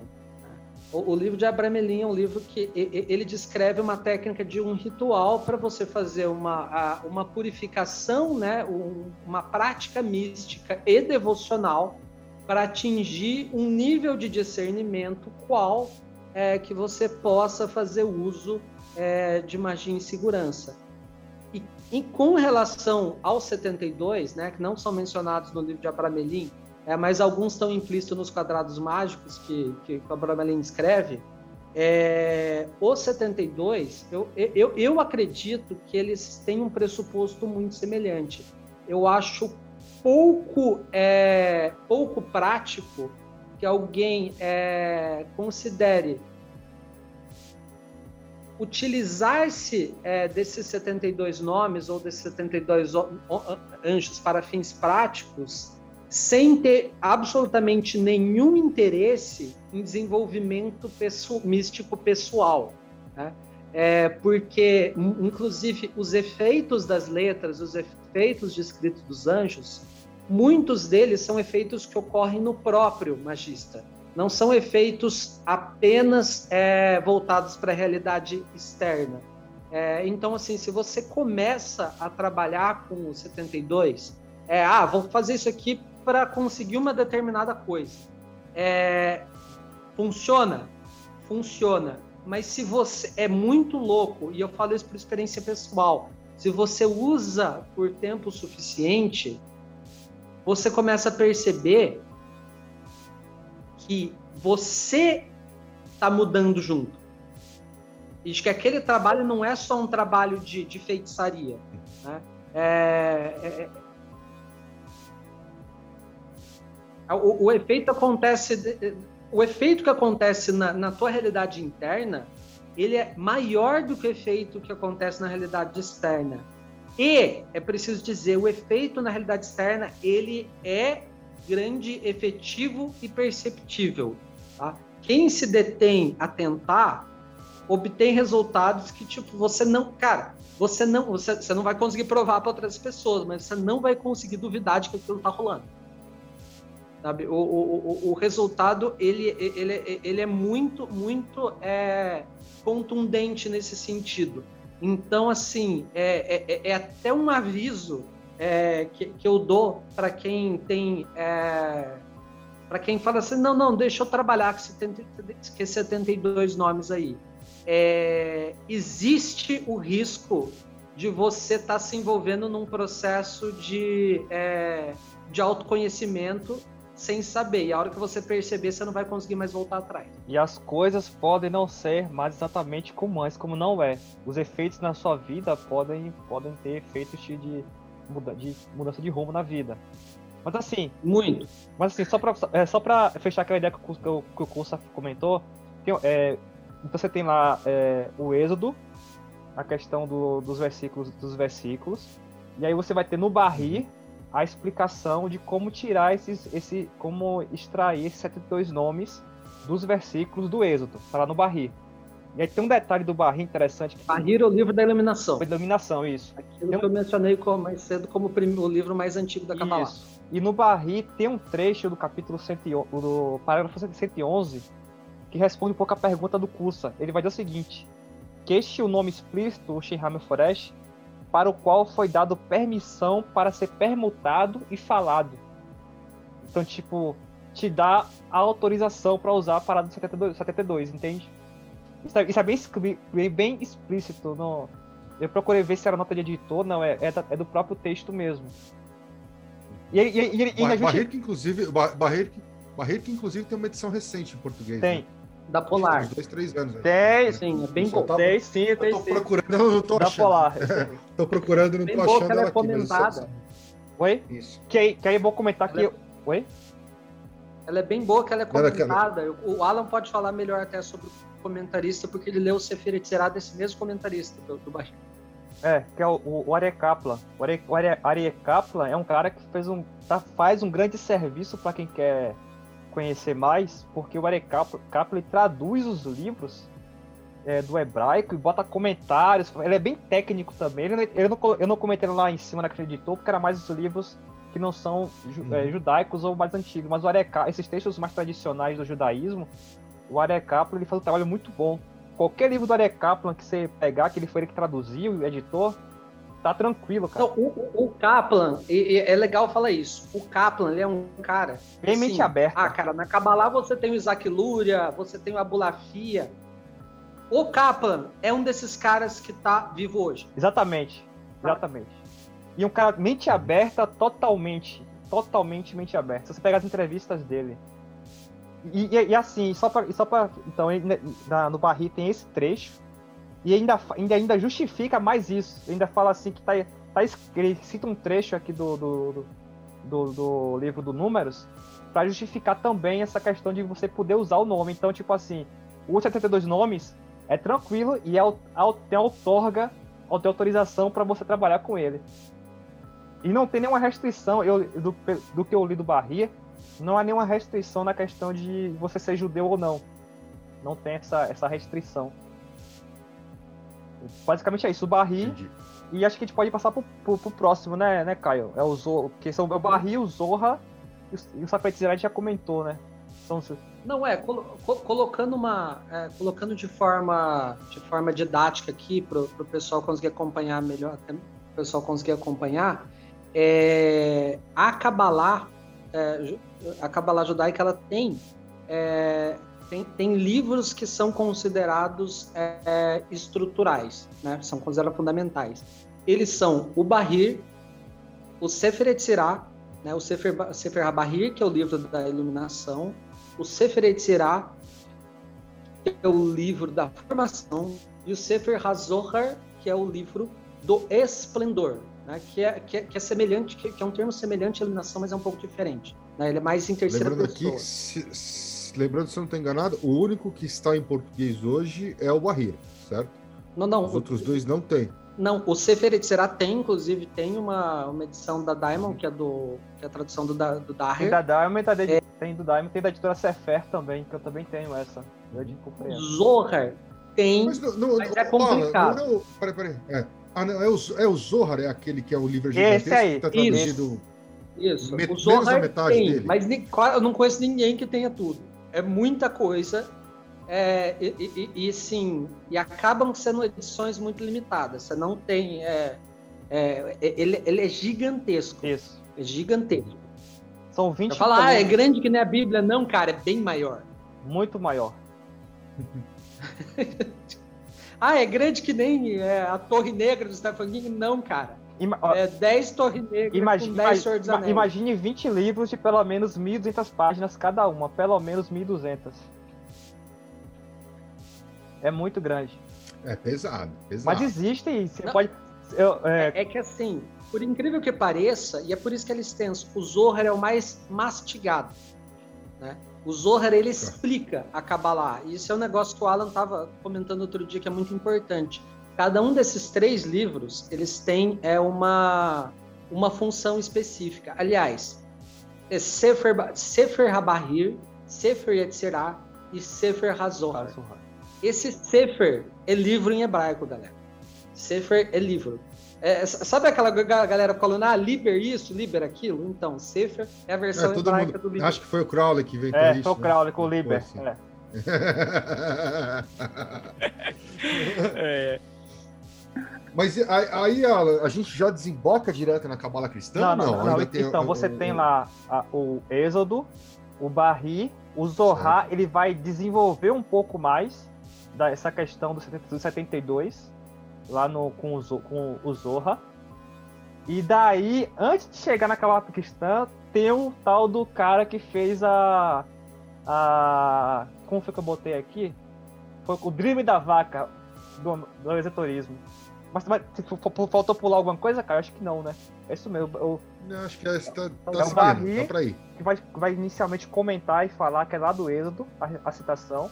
Uhum. O Zorra e aí vamos pro século VI. Isso imagina o seguinte: esses textos, esses textos cabalísticos, Zorra, Barri, Safetzeá, eles datam, assim, escrito século XII, mas citam que são uhum. mais antigos. Isso depois de Cristo, estão lá 1200, 1100, sim, sim. mas que são mais antigos lá do século II comenta-se que eles. É porque tem muita, tem muita questão da cabala ser tradição oral Isso, também, né? Justamente, então, justamente. justamente. Então, então cita-se que eles são em alguns do século II, do ano 200 depois de Cristo. 200, vamos gravar isso, 200. Paralelo a isso, uhum. no ano 200 depois de Cristo, nós temos lá os neoplatônicos. E lá no século 6, em 600, 500 para 600 depois de Cristo, a gente tem um cara que vai que vai dar fazer o, o maior drible da vaca da história do, do, do, cristianismo, que até hoje eu, eu, vi isso. Que é o tal do pseudo Dionísio, o Dionísio pseudo Areopagita, que é o cara da angiologia cristã. O que, que acontece? É, é, o, existe, existe, ainda só para fechar a ideia da angiologia judaica, existe uma classificação angélica judaica, mas ela não é consenso por exemplo, que, que baseado, no, baseado lá no livro da em parte de Ezequiel, e, e, mas não é conserto. Tanto que o, o, o Maimonides, que, que, é um dos caras, é, um dos acadêmicos mais conceituados da judaísmo, ele diverge um pouco nessa classificação e classifica como 10. 10 classes de anjos, certo? E aí, lá no século 6, que é um livro que foi, que foi dito que era do, século, que, é, que era do século época de Cristo, é, é o livro do Pseudo Dionísio Areopagita. Por que Pseudo Dionísio? Porque lá no Ato dos Apóstolos é, é, dito que São Paulo converteu um tal de Dionísio, entre outras pessoas, um tal de Dionísio. E aí na tradição cristã, esse Dionísio ele virou bispo de Atenas. E aí é, no, começou-se no, no, no, cristianismo recente que não existia. Imagina o seguinte: até não lembro agora o ano exato, mas a Igreja Católica Apostólica Romana ela vai surgir muito depois de Cristo. Vai ser lá com, com, o, com o imperador romano Constantino. Constantino. Constantino. Então imagina então você tem um gap onde você tinha vários cristianismos, muitos até divergentes entre si. E existem livros que são considerados livros é, patrísticos, são os pais da igreja, que são aqueles livros que são contemporâneos à época de Cristo. E aí, por conta, que acontece esse Dionísio? Surgiu um livro que fala de angelologia cristã. Ele vai classificar em nove classes de anjos. E muito interessante que esses nove classes de anjos, eles você conhece muito bem eles porque eles estão lá no certo desenho da árvore da vida de uma certa pessoa que está aqui no, no podcast. Que a Golden Dawn uhum. fez um, um esquema de árvore da vida, aí ele foi, foi editado aqui pelo, pelo Grola você vai ver lá que em ah. cada Séfira tem, no, tem, com exceção de Malhut, você tem nove classes angelicais. E de onde vem essas classes angelicais? Veio desse livro aí, dos 600 depois de Cristo. Mas que se acreditava-se que esse livro, na verdade, ele era um livro contemporâneo. Ele era um livro lá do ano 100 ao 200. E, e aí que eu digo drible da vaca, por quê? Porque até, até então, até, até os anos, até então, é, digo assim, historicamente até 1500, basicamente, até 1500 depois de Cristo, depois da Igreja Católica tal, se achava que esse livro ele é um livro sagrado e esse livro foi muito utilizado pelos, por, muitos teólogos famosos como Tomás de Aquino. Então esse livro, esse, os livros, na verdade, são, são vários livros. Os livros do Pseudo Dionísio, ele, ele é um livro que te dá uma base teológica que foi muito utilizada no início do cristianismo. E esse, esse, esse livro específico, Hierarquia Celeste, é que ele vai trazer as nove classes angelicais. E muito interessante que a descrição dos, de cada uma dessas classes angelicais pelo Dionísio são muito semelhantes com o significado das Séfiras. Então você vê que os caras da Golden Dawn, eles foram certeiros em usar essa classificação angélica do, do século VI. Mas, como o próprio Dionísio fala nos livros dele, ele não criou nada. Ele pegou de alguém. Só que diferente de muita, do, do que acontece, do que aconteceu no decorrer da história, o Dionísio fala muito bem de, de onde que ele puxou essas, essas referências angélicas. Porque o, Dionísio, o Pseudo Dionísio, que ele é de uma linha da corrente chamada Neoplatonismo. E aí no Neoplatonismo você tem um cara chamado Proclo, que já existe essas classificações teológicas das, das classes angelicais nessa, nessa mística neoplatônica. E é importante pontuar o quê? Pontuar o neoplatonismo. O, o, o que é o neoplatonismo e que momento da história que ele acontece. Então você imagina que você tem lá os livros no século II depois de Cristo, no ano 200, lá tradicionalmente oral, que depois vai ser escrito no século XII, e você tem o neoplatonismo iniciando lá. Mas assim, essa classificação neoplatonismo é uma classificação é, muito posterior, porque eles não, os, os, caras não se consideravam como neoplatônicos. o que, que quer dizer neoplatonismo? É, são os caras que estudaram... Eles eram platônicos. Que eram platônicos, só que, até, só que eles desenvolveram mais essas, as ideias de Platão e, e inventaram por outros caminhos, escreveram outros livros, outras ideias, e até contraditórios entre si, diferentes entre si. Porém, provavelmente por questão de crítica, o quem não concordava muito com isso acabou. Provavelmente, estou supondo aqui, não tem como provar nada, mas provavelmente ele juntou todo mundo como se fosse o um mesmo pacote, o neoplatônico. E não é bem assim. E, e, e o Dionísio ele faz uma coisa interessante porque porque o, o, o, ele, o Dionísio ele, ele, nesse ponto ele é importante por causa da angiologia. Pseudo. Oi? Pseudo. Oi? É. Pseudo Dionísio. É, o pseudo seria porque do Areopagita, né? Porque Areopagita é o que? O Areópago, que era lá o, o, o, local lá em, lá em Atenas. Mas assim, os livros do pseudo Dionísio, ele, ele, ele, ele, como ele pegou essa hierarquia lá do, do Proclo e adaptou ela numa moldagem cristã, católica, e que funciona muito bem. E a questão da teologia, que é uma coisa interessante também, que faz, que faz um link interessante, que, o, o, que também dá importância que foi esse cara, ou se foi uma pessoa, ou se foi um grupo de pessoas, é, a, a, na história cristã, no, no neoplatonismo, é que ele, ele inaugura algo chamado de teologia afirmativa, negativa e simbólica.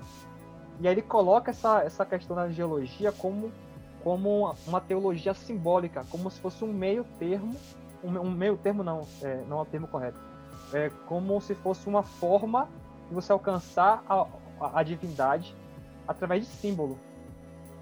Porque a melhor forma de você passar uma ideia, porque quando você, quando você usa, usa conceitos, você fica limitado a conceito. E aí tem a questão que ele fala da teologia afirmativa, que é Deus é isso, é aquilo, é assim, é assado, é assim, é assado. Aí depois ele, ele, ele mesmo nos livros escritos dele entra a questão da teologia negativa. Quer, quer dizer, Deus não é isso, não é isso, não é isso, não é isso, até chegar no ponto que Deus é incognoscível. E aí depois ele vem com o conceito da teologia mística, ou da, teologia simbólica, que é você dizer que é utilizar desses recursos simbólicos para chegar na divindade. E detalhe, detalhe, nos livros dele, ele, ele vai também entrar com a questão da teurgia, que é algo muito presente no neoplatonismo, que vem lá do, dos ritos eleus gregos, que é a questão da, da, da, da magia mesmo, que pra gente, século XXI, seria o quê? Uma uhum. invocação, a teurgia. E ele, fala, ele aborda isso também nos livros dele. Uma cumbinha, né? Uma cumbinha, é, pá. É. Cara, isso aí é o elo perdido. Você tá ligado que isso aí é o elo perdido. É. Por quê? Por, porque o, quando a gente normalmente fala de, de, de, de angiologia é, contemporânea, né? Tipo, ah, lá a Mônica Bonfilho pegou de quem? Ah, do Kircher. Aí a hora que você vai falar do Kircher, você fala assim, ah, mas o Kircher pegou de quem? Né? É... Ah, ele pegou do pseudo, do pseudo Dionísio, né? Que pegou é, do Próclo, que era um, um estudioso de Platão, né? Do... Agora, é, você tem essa angiologia cristã e você tem as, as hierarquias é, em hebraico, do, angelicais é, né, em hebraico. E como que isso se correlaciona? É, um dos estudiosos que o Alan já se referiu, que é o Maimônides, né, ele, é, ele é o cara que ele pegou a filosofia grega e trouxe para dentro do judaísmo Tá? Ele fez muito parecido com o que Santo Agostinho e São Tomás de Aquino fizeram né? É, no cristianismo, o Maimônides fez para o judaísmo. Ele trouxe, inclusive, para é, os, os, os, sete céus que são descritos é, em, no, no Zohar, né? É, o Maimônides percebeu uma semelhança entre aquilo e, o, e, a, e, e as esferas planetárias de, de Aristóteles, né? que você tinha lá a esfera da Lua, a esfera de Mercúrio, a esfera de Vênus, até chegar na esfera das estrelas fixas e no primo mobile.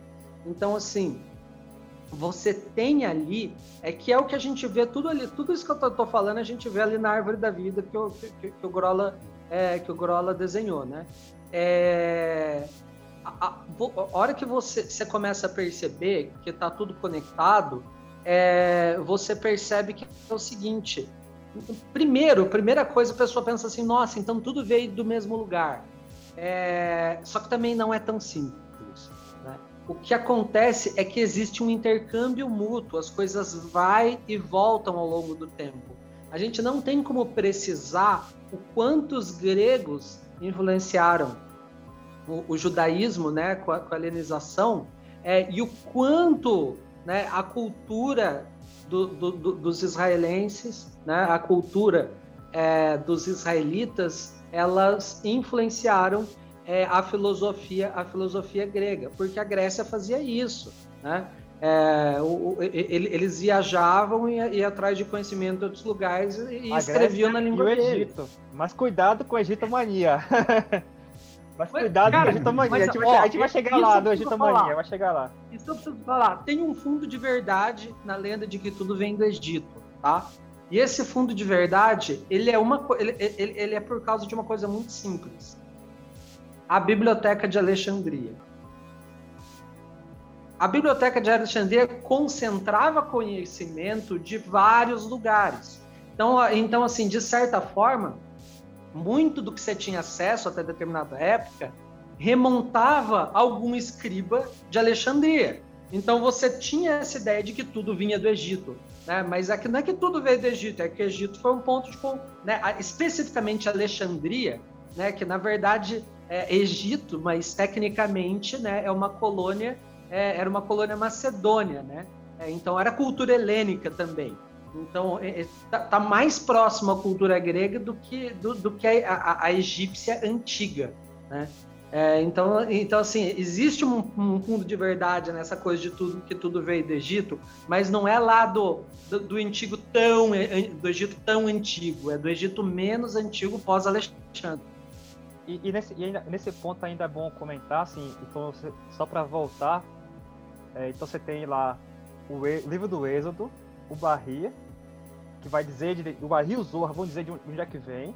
Uhum. Aí você tem também o neoplatonismo correndo por fora lá na Grécia, e os estudos do neoplatônico, do, principalmente do Proclo e do, e do, do Proclo e do, do Jâmblico. E aí você, vem, aí você tem o, o pseudo Dionísios, que influenciou tanto que esse, os livros dele foram utilizados em, em questões teológicas de concílios. Ele, esse, os livros dele são, são mais. São, o que chegou a nós são quatro. Quatro e mais algumas cartas. Mas ele era muito utilizado. O Tomás de Aquino desenvolveu uma teologia própria, uma angelologia própria, baseado no, na angelologia do, do Pseudo Dionísio. O São Gregório também. Então os caras estudaram, estudaram os escritos dele muito. E aí vem um outro detalhe, assim. E é esses caras são a base do Kircher. Isso. isso, isso o, Kircher, o Kircher, ele era um sacerdote da igreja Exatamente. Mas antes do Kircher ainda, então, pontuando o, o, o, esse livro do Hierarquia Celeste, que vai falar das hierarquias celestiais, que são nove, e ainda fala o porquê que são nove, divididas de três a três. Aí você, quando você lê, você percebe que quando ele começa a falar você percebe que ele a, a semelhança das hierarquias com as esferas 3 a 3 Mal, é, Keter, Rock, Binah e assim por vai. E aí, uhum. é, a, a, descrição muito próxima e com base bíblica, ele consegue pegar o, o, o que é interessante também, que além de, de, de, o Dionísio, além de pegar essa, essa leitura neoplatônica do Proclo, ele conseguiu encontrar na Bíblia essas, essas hierarquias, a forma como elas se manifestam. Então, o cara, quem escreveu, ele tinha uma, um grande, uma grande capacidade de síntese. E aí vem por fora uma outra coisa, que é um tal de um livro que até a Daimon lançou também, a Daimon lançou, que foi muito bem traduzido também, que é o, o livro do Sefer Raziel, que vai introduzir outra coisa importante sobre, sobre os anjos. Porque lá no século, é, praticamente século XIII, por aí, um pouco mais depois, 1300, mas também eles, a gente sabe que esses livros são anteriores. A questão é, quando você tem o primeiro exemplar uhum. escrito do livro, nesse caso o Raziel, os primeiros datam possivelmente século XIII, os, os, os manuscritos. E aí o, o Raziel vai colocar mais um detalhe. Ele vai colocar a questão dos anjos é, é, usando o dia da semana, os signos do zodíaco, estações do ano, pontos cardeais, confecção de amuletos. Então você vê que essa coisa de usar nome de anjo para para aplicações práticas era uma coisa comum. E aí e, e, e, e tem um outro ponto também que é a classe, como nessa questão dos anjos do Sefer Raziel, é que a semelhança da classificação dele com a própria angiologia do Pseudo Dionísio e que, e que também mostra também que esse livro do Sérgio Raziel foi base para o para também a, a construção da, do, da árvore da vida como a gente conhece hoje que a Golden Dawn utilizou. Mas diga-se de passagem mas diga-se de passagem o que acontece? Vai, é, existem, existem autores que vão falar dos 72 anjos que vão referenciar o Sefer Raziel mas é importante deixar claro que no Sefer Raziel você não tem os 72 anjos conforme o livro do Êxodo. Você tem outros 70 anjos e outras classificações angélicas, mas que não são aquelas dos 72. Porque isso é, isso é bom deixar muito claro, porque existem livros, existem autores até em português que fazem referência ao Sefer Raziel, porque lá no Sefer Raziel tem escrito 72. E não é bem assim que as coisas funcionam. Tem que ter muita clareza na hora de você, de você pescar as coisas, entende? Então tem que ter muita clareza para não confundir, porque esse, por conta dessa, dessa questão do é o 70 mania, podemos dizer assim. Você quer. Aí, então vamos lá. Aí disso tudo a gente desemboca lá pelo século XII numa figura que já começa a aparecer inclusive em outros círculos, é, é, em outras escolas de ocultismo, que é o Abulaf. Os cabalistas eu não, eu não, eu não me aprofundei. Eu, eu queria. Porque minha, minha, minha ideia básica era primeiro pegar as referências e as fontes para o 72. E todo cabalista que fazia uma referência ou fazia uma, uma colocava como prática de estudo do 72, aí ia lá pescar o que, é que ele tinha dito sobre aquele assunto para ver se tinha alguma coisa a mais do que não tinha sido dito antes, porque às vezes acontece muito do cara repetir o que está escrito antes. Sim. Agora, então, sobre o Abu, o Vazukai ia comentar sobre o Abulaf, acho que ele tem mais eu, eu, cara, isso, isso tem que ser material para falar no podcast, cara. O Bolafia, ele achava que ele, ele era o Messias. Sim, tá? sim, ele era o Messias. Sim, sim. E ele, saca só, ele foi para Roma, ele viajou para Roma porque ele estava determinado a converter o Papa ao judaísmo. Peitou o Papa lá de, de na cara dura. Exato. Ele foi para Roma disposto a converter o Papa ao judaísmo. Só que antes dele chegar lá, alguém avisou o Papa. E aí, e aí ele falou assim: não, cara, a hora que esse cara chegar aqui, prende ele e vamos lá. Agora, agora a parte louca nem é essa. A parte louca, calma, calma. a parte louca nem é essa. A parte louca é que antes dele chegar em Roma, o Papa, porque assim, vamos lá. Ele falou: vou para Roma converter o Papa. O Papa falou assim: a hora que esse cara chegar, vamos pegar ele. A hora que ele chegou lá, o Papa tinha morrido.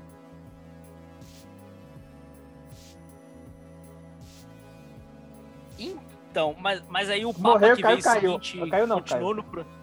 no... Ah, é, não, então. O, o, não digo não, você, não você não. caiu ou não?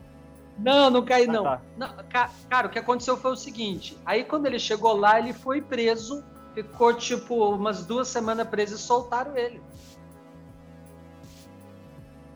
Foi isso. E, e, e o Papa seguinte? ele não tentou? Então, cara, essa que, é, é essa que é a coisa que deixa com o pé atrás, saca? Não, o Papa seguinte, tipo, mandou soltar. Ah, ele falou, ah, isso aí eu nem quero. a, a... Não, o, o, mais interessante é pensar como é que isso acontecia naquela época, né? Porque imagina que, tipo, teria que ter um mensageiro Sim que saiu da onde o cara tava é, correndo e falou assim, cara, eu tenho que avisar é o Papa que isso era vai famoso, acontecer. ele era famoso na época e, por, e famoso. Ele já era famoso quando ele resolveu fazer isso. Sim. Então por isso que o Papa ficou sabendo, porque ele era famoso, notório, os experimentos, as visões Ele já dele. tinha discípulo e tal. O, o, o Abulafia, a prática principal dele é são práticas místicas utilizando as letras hebraicas, né?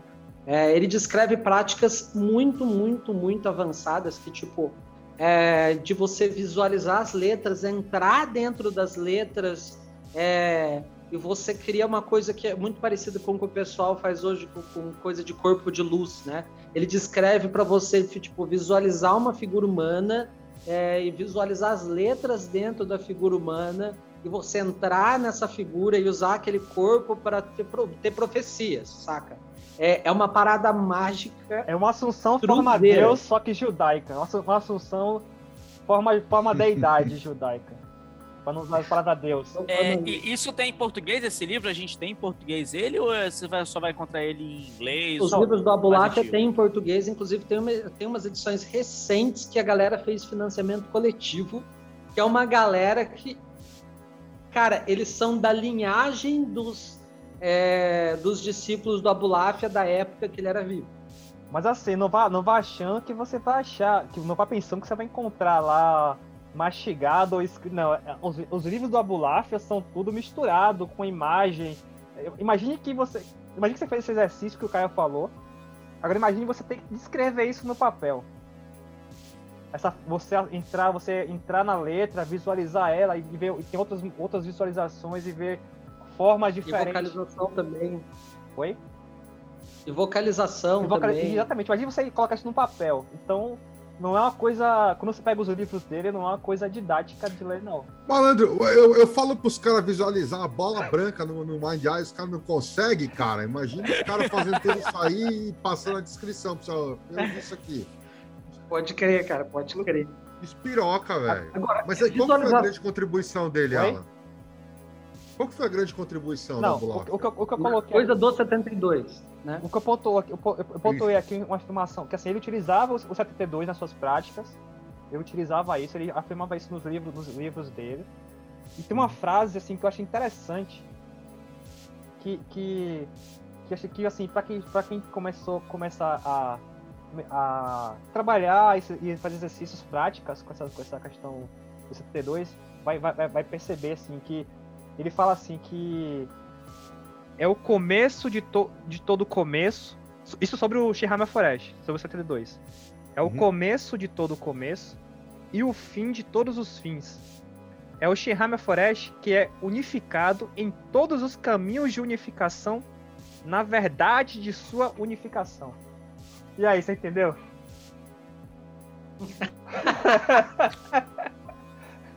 Não, mas eu acho que também ele não queria que as pessoas entendessem isso, entendeu? Eu aceito que é, tipo... Agora, uma coisa que, que me veio aqui é o seguinte, quando ele, a, até esse momento, até o Abulaf aqui, até a gente falar do, do próprio Sefer Raziel, a gente tá falando do século 12 e 13, certo? Aqui quando a gente tá falando do 72, a gente tá falando estritamente dos 72 nomes de Deus. Não tem aqueles sufixos que transformam ele em anjos, que, não. Eu, que, que eu vi depois, Esse certo? é um ponto controverso. É. Controverso por quê? porque o Kircher é que vai colocar o sufixo El e A, porém... Já é uhum. cabalismo cristão. Porém, é, exatamente. Sim. Porém, porém, o Reuschle, que é mais antigo que o Kircher, quer dizer, antigo que eu digo assim, o período de publicação dos livros, do livro dele, ou dos escritos, na verdade não era um livro como a gente entende hoje. Imagina o seguinte, que esses caras, uhum. a maioria deles não publicava livro. Eles escreviam alguma coisa, ou alguém que era próximo deles escrevia uma partir do ensinamento do cara, e isso era guardado e depois era republicado depois. Então. Era, era caderninho. Caderninho de anotação, exatamente. Então eu vi. Tem um trecho de um livro do Reuschler que já entra no, no próximo assunto, que é o cabalismo cristão, cristão Uhum. que ele vai dizer que essa utilização dos sufixos ele é antigo. Só que eu não tive, só que eu tive- Hum. não tive tempo hábil para eu ainda não encontrei ainda para poder pescar esse gap, esse gap do século XII. Deixa eu pa- para ser, preciso, vai ser um gap do século do século é, do século XV do Renascimento, que a Cabala Cristã ela ela tem um ela começa lá no Renascimento, século XV. Então, do, do século XII para o XV, ou do Barrica, do 10 para o 15, onde é que tem esse ponto desse sufixo? E o, e o porquê dos sufixos, e assim, o porquê que sabe. Então, foi falar, mas assim. sobre isso, sobre isso, Alan, é, a questão do, do- do- dos sufixos tem uma. é, porque assim, né, o Grola perguntou: ah, isso aí não tinha lá no Abolafia. Não, no Abolafia não tinha. É, você, a gente não tem acesso a nenhuma fonte de cabala é, judaica que eles falam é, dos sufixos. Tá? Mas existem algumas referências ao uso de sufixos. É, você juntar é, nomes, né, letras com os sufixos é, e isso formar nome- no- nomes de anjos. E no Kircher, né, que já é cabalismo cristão, você tem uma coisa que para mim é evidência de que, o, de que é mais antigo, que é o Kircher, ele dá os sufixos, mas ele não dá os porquês. Ele não fala, ah, esse aqui termina assim por X, esse aqui termina assado por Y. Ele não dá os porquês. E normalmente, quando um autor não dá o porquê, é porque ele não sabe. Se fosse ele que tivesse vindo com essa ideia, ele saberia. Quando o autor não dá o porquê, normalmente é porque ele pegou de outra fonte mais antiga. Né? É, então, para mim, isso é evidência de que o. Sou da opinião de que isso é evidência de que o uso dos sufixos existia é, é, no judaísmo, embora a gente não tenha nenhum material explícito, não tem uma lista compreensiva de anjos, até porque, se você pensar em como, como funciona né, a, a cultura da, da, Kabbalah é, judaica, é, você sabe que muita coisa é ou está escrito em código ou ela é passada oralmente. É, então, assim, essa coisa de ter uma listinha completa, essas coisas já são bem mais recentes, né? É, e, e, e, são mais próprias do, do, do, do cabalismo cristão e da, do, da cabala hermética, obviamente. Uhum. Aí que tá. Vamos entrar então nessa vibe, que aí a gente, a gente faz interrupção e, e reserva o resto para o próximo episódio. Vamos falar desse começo do cabalismo cristão. Então a gente sai da Boláfia e aí, a, mais ou menos, é pelo que eu tô entendendo, talvez fim do século XIV, século XV, é onde você tem o cabalismo cristão, é, é, é, efetivamente, certo? É, exatamente. O, cabal, a, a, a, o que a gente classifica como cabala cristã, ela é. Você pega, imagina que você tem um renascimento no século XV, e aí tem um cara uhum. que é o cara responsável pela, pela tradução dos livros, porque você, você imagina que esses materiais eles não tinham na Europa jamais. Ele, ele foi trazido novamente para a Europa no Renascimento. E aí o Marcílio Fitino é que vai ser o cara que vai traduzir o Corpus Hermético, vai traduzir os livros do Platão, os livros do Aristóteles. Então, o, o, o Fitino vai traduzir esses livros. Aí você vai ter o Pico della Mirândola, que vai realmente pegar essas ideias também lá do, da angiologia do Pseudo Dionísios e vai trabalhar essas ideias da Pseudo Dionísios. Que o, assim, o, o Pico da Miranda foi, foi, foi, um gênio. Você pega a história dele, ele foi um gênio. De, o cara conseguiu se formar na faculdade com 16 anos. E Não, é, ele era um daqueles gênios do Renascimento. Oi? O gênio do Renascimento. Ele era um daqueles gênios do Renascimento. Exatamente. Ele, ele, ele estudou cabala, astrologia, tarô. E ele conhecia de. procurou tudo, estudou de tudo.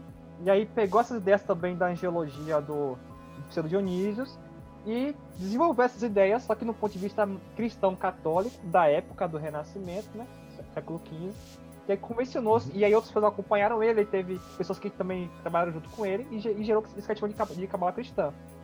Agora, e junto que além do Pico, você, tem, você vai ter lá o, o John Ro, o Reuchlin, que vai. Que é, que é, o cara que eu falei que ele vai dizer do questão do sufixo. Pra, pra, quem não tá entendendo o que é, que é sufixo. Quando você pega o, lá na, nos, vers, nos versículos do hebraico, os 72 nomes de Deus são, são, três, são 72 conjuntos de três letras. Aí o que acontece? Na, na Cabala cristã, você percebe que é acrescentado a, esses, a cada conjunto de três letras, de três letras um sufixo, que é o Iá ou El, que são nomes uhum. divinos. Então você agora você tem para cada um de 72, você tem três letras dos versículos lá do Êxodo e mais duas letras do sufixo. Duas, né? Duas, do, do, do sufixo. Duas. Duas, duas. Do, sufixo, do sufixo. Ia, que, que seria o Iá ou El. E aí é que esse, juntando essas cinco letras, você tem o tal dos anjos, que a gente classificaria como hum. anjos.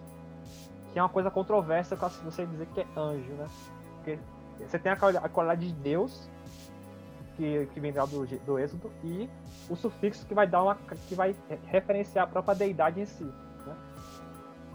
E, só que ou seja, na verdade, o que a galera conhece como 72 anjos não seriam exatamente 72 anjos, seriam tipo 72 denominações de para o próprio Deus. É, é, tanto, é tanto que Shinhama Forest é os nomes, é, os nomes divididos, né, divididos, né, Caio? Acho que é é, não, é, é, então, existe. É, é, uma, é uma palavra ambígua, ambígua. que significa ao mesmo tempo o nome dividido e o nome explícito. Explícito, exatamente. Exatamente. Uhum. Vai ver as, a ideia era fazer e as duas e coisas. E a questão é o seguinte, e aí, vem, vem, o seguinte ponto. Você tem dois, você pega, você tem dois sufixos, IA e EL. Quando é que você usa IA e quando é que você usa EL? O motivo. É aí que tá mal explicado. Essa... É, bem, é mal explicado. E tem autor que inventa a explicação. Tem autor que inventa. Autor... Ah, isso é comum. Não, isso é, já, Ah, cara, alguém no ocultismo tem explicação para as coisas? Porra, pra caralho. Não, mas assim, mas a, mas a explicação mais que faz mais sentido são aquelas que vão caracterizar. Porque, porque imagina que assim, acabou que a gente pulou, a gente pulou aqui um comentário interessante que é do porquê que os nomes de Deus lá do Êxodo, porquê que você pega o primeiro verso, a primeira letra do verso do versículo 19, por que você pega a última letra do versículo 20 e por que você pega a primeira do 21? Lá no Barri, é no Barri no Zorra, acho que é no Zorra, ele vai dizer o seguinte, ele vai, ele vai atribuir que as letras do versículo 19 eles são ligadas à, esfera, à de Hesed, as, as, as, as letras do versículo 20 é atribuída à esfera de Gevurah, e a do versículo 21 à esfera de Tiferet. E aí vai... Isso é, isso é do Barrir. Isso é do Barrir. Barrir. Isso é do Barrir. Isso é do Barrir. E essa é a, é a verdadeira chave para o significado dos nomes. De cada um dos nomes. Exatamente. Né? De cada um dos nomes. É, e, e, e, aí o, o, a gente, eu e o Alan, até a gente conversou, a gente estava especulando se teria, se a atribuição do sufixo tá, é, teria relação né, com esse significado que é dado com a atribuição sefirótica, né? É, e, e, essa também é a chave para o uso prático, né? Porque se você entende lá, beleza, você tem um, um dos três nomes lá. Vou dar, dar um exemplo aqui do, do é, de Hariel, que é rei, que é rei Resh Yod, né? É, então você tem o rei em Gevurah, que é em Gevurah, em Resed, que é misericórdia. Né? O rei ele significa é, ele tem um significado esotérico próximo de presença ou contemplação. Né? É, é, é, é o, o, que em inglês o pessoal chama de to behold. Né? É, e isso seria resede desse nome. Né? Então, assim, a misericórdia, aquilo que é dado de graça, aquilo que você então recebe. Você tem, a, você tem a contemplação da misericórdia. Não, não. Seria mais o seguinte: é, a contemplação vem pela misericórdia. Então, assim, é nesse nome, vamos lá. Então você tem é, é da, letra, da letra, para misericórdia. É isso, Oi? Da letra para a Céfra ou da Céfra para a letra. Não, não, então, na, na, na verdade, é, é, é, um pouco mais holográfico que isso. É, é, é pensa o seguinte: você tem três letras. Uma delas simboliza a misericórdia divina. A primeira letra, sempre nome. a primeira. Isso. A segunda letra representa a severidade, o rigor divino naquele nome. E a terceira significa a harmonia entre né, a, a- a severidade e a misericórdia, que é a beleza. É, então, assim, os- voltando para aquele nome, né, que é Hariel, que é, que é do que é do é, com o sufixo fica Hariel, né, que é- seria o anjo Hariel Uhum. que é Rei, Resh, Yod. Então você tem na, naquilo que é na misericórdia no no nome, ou seja, o que é te dado de graça, você tem o Rei, que é a presença.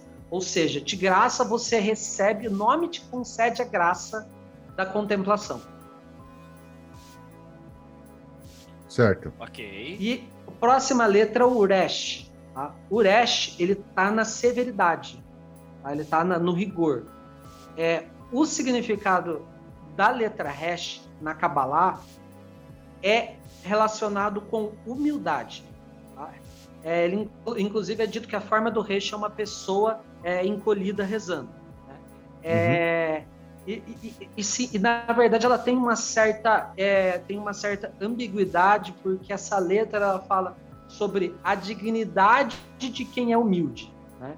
É, então é uma então quando você coloca essa letra numa posição ali no nome de severidade o que que aquilo quer dizer tá? enquanto que a contemplação do rei é te concedido né, de graça porque a letra de resede a letra do meio do nome, que é Geburá, ela sempre vai te mostrar o que, que o nome vai te exigir. Crédito e débito. E a, u- e a última letra, que no caso desse nome é o Yod, ela representa a síntese do trabalho mágico que está sendo feito. Então, assim, é, você tem três letras. Uma ela representa, a primeira representa que a graça que você está recebendo de graça. É, Porque é isso que, que, que, que, que a palavra graça De significa. graça até chegar na segunda letra. Até chegar na, Esse quer perguntar. Aí que tá. Não, não. Então, mas aí que tá. A, a segunda letra, você conseguir é, preencher o requisito da segunda letra, é o que vai te garantir receber a terceira. A primeira tá garantida. Essa que é a questão. Porque a primeira é, é, é resede. É de graça mesmo. A, a, a, a, pra, dizer- pra não dizer que não é de graça, é, você tem a segunda letra que é, é, que tem uma exigência, só que essa e você vai chamar testes, né, para você é, com aquela exigência, mas aquela exigência não vai retirar a graça da primeira letra. Ela é apenas uma condição para ver Ok. se você consegue a terceira, entendeu? É, é- é- é- é assim, e quando você entende é, esse funcionamento de cada letra sendo uma séfira, e você vai ler os significados atribuídos aos poderes do anjos, é tipo eureka, porque encaixa. E, a- Ah, e, a- e aí, e aí que é o ponto de você. Espera espera só um pouquinho, ó. Caio, só amarra. Finaliza esse anjo. Então, que esse, esse anjo, tá? Que, é, que com o sufixo fica Hariel, esse nome, que com o sufixo fica o anjo Hariel, é, ele é o anjo é, que ele é dito que ele te dá a capacidade de prever. Uma das coisas que é dito é que ele te dá a capacidade de prever, o- prever o futuro. Ele te dá grande Não, não, discernimento. não, não, não. Mas amarra nas letras. Vamos Não, lá. eu vou, vou- vou chegar lá. Lá. Ele te dá grande discernimento. tá? O que é dito desse anjo é, é isso. Ele te dá grande discernimento, talvez até mesmo a capacidade de prever o futuro. né? É, e também é dito que ele te dá paz interior. Então, a Uhum. hora que você começa a perceber que a primeira letra, que é a dádiva da contemplação, tá? é te dado de graça a capacidade de contemplar. Isso é extremamente é, valioso se você está tentando ter discernimento né? e Sim. prever o resulta- algum resultado. É, a- Mas para você conseguir fazer isso, você teria que entrar em praticamente um estado alterado de consciência, que vai levar para Geburá com a coisa de ter que ficar impresso. é, exatamente, vai levar para Gevorá com a questão do, do Resh, que é ficar em prece e, e- em humildade, porque inclusive isso é um requisito para você ter discernimento. Se você for arrogante, você não vai ter um bom discernimento.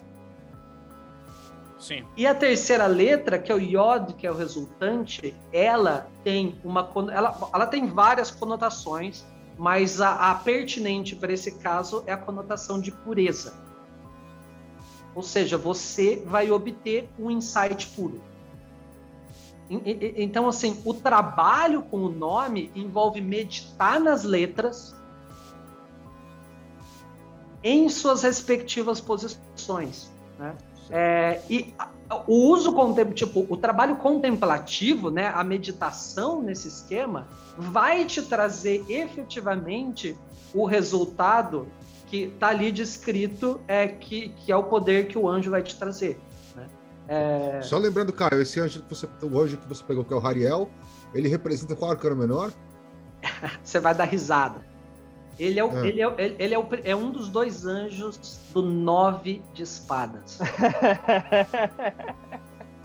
é, o, é, o, é o Yang ou é o Yin? É o, é o Yang. É o Yang. É o Yang. Qual que é a face?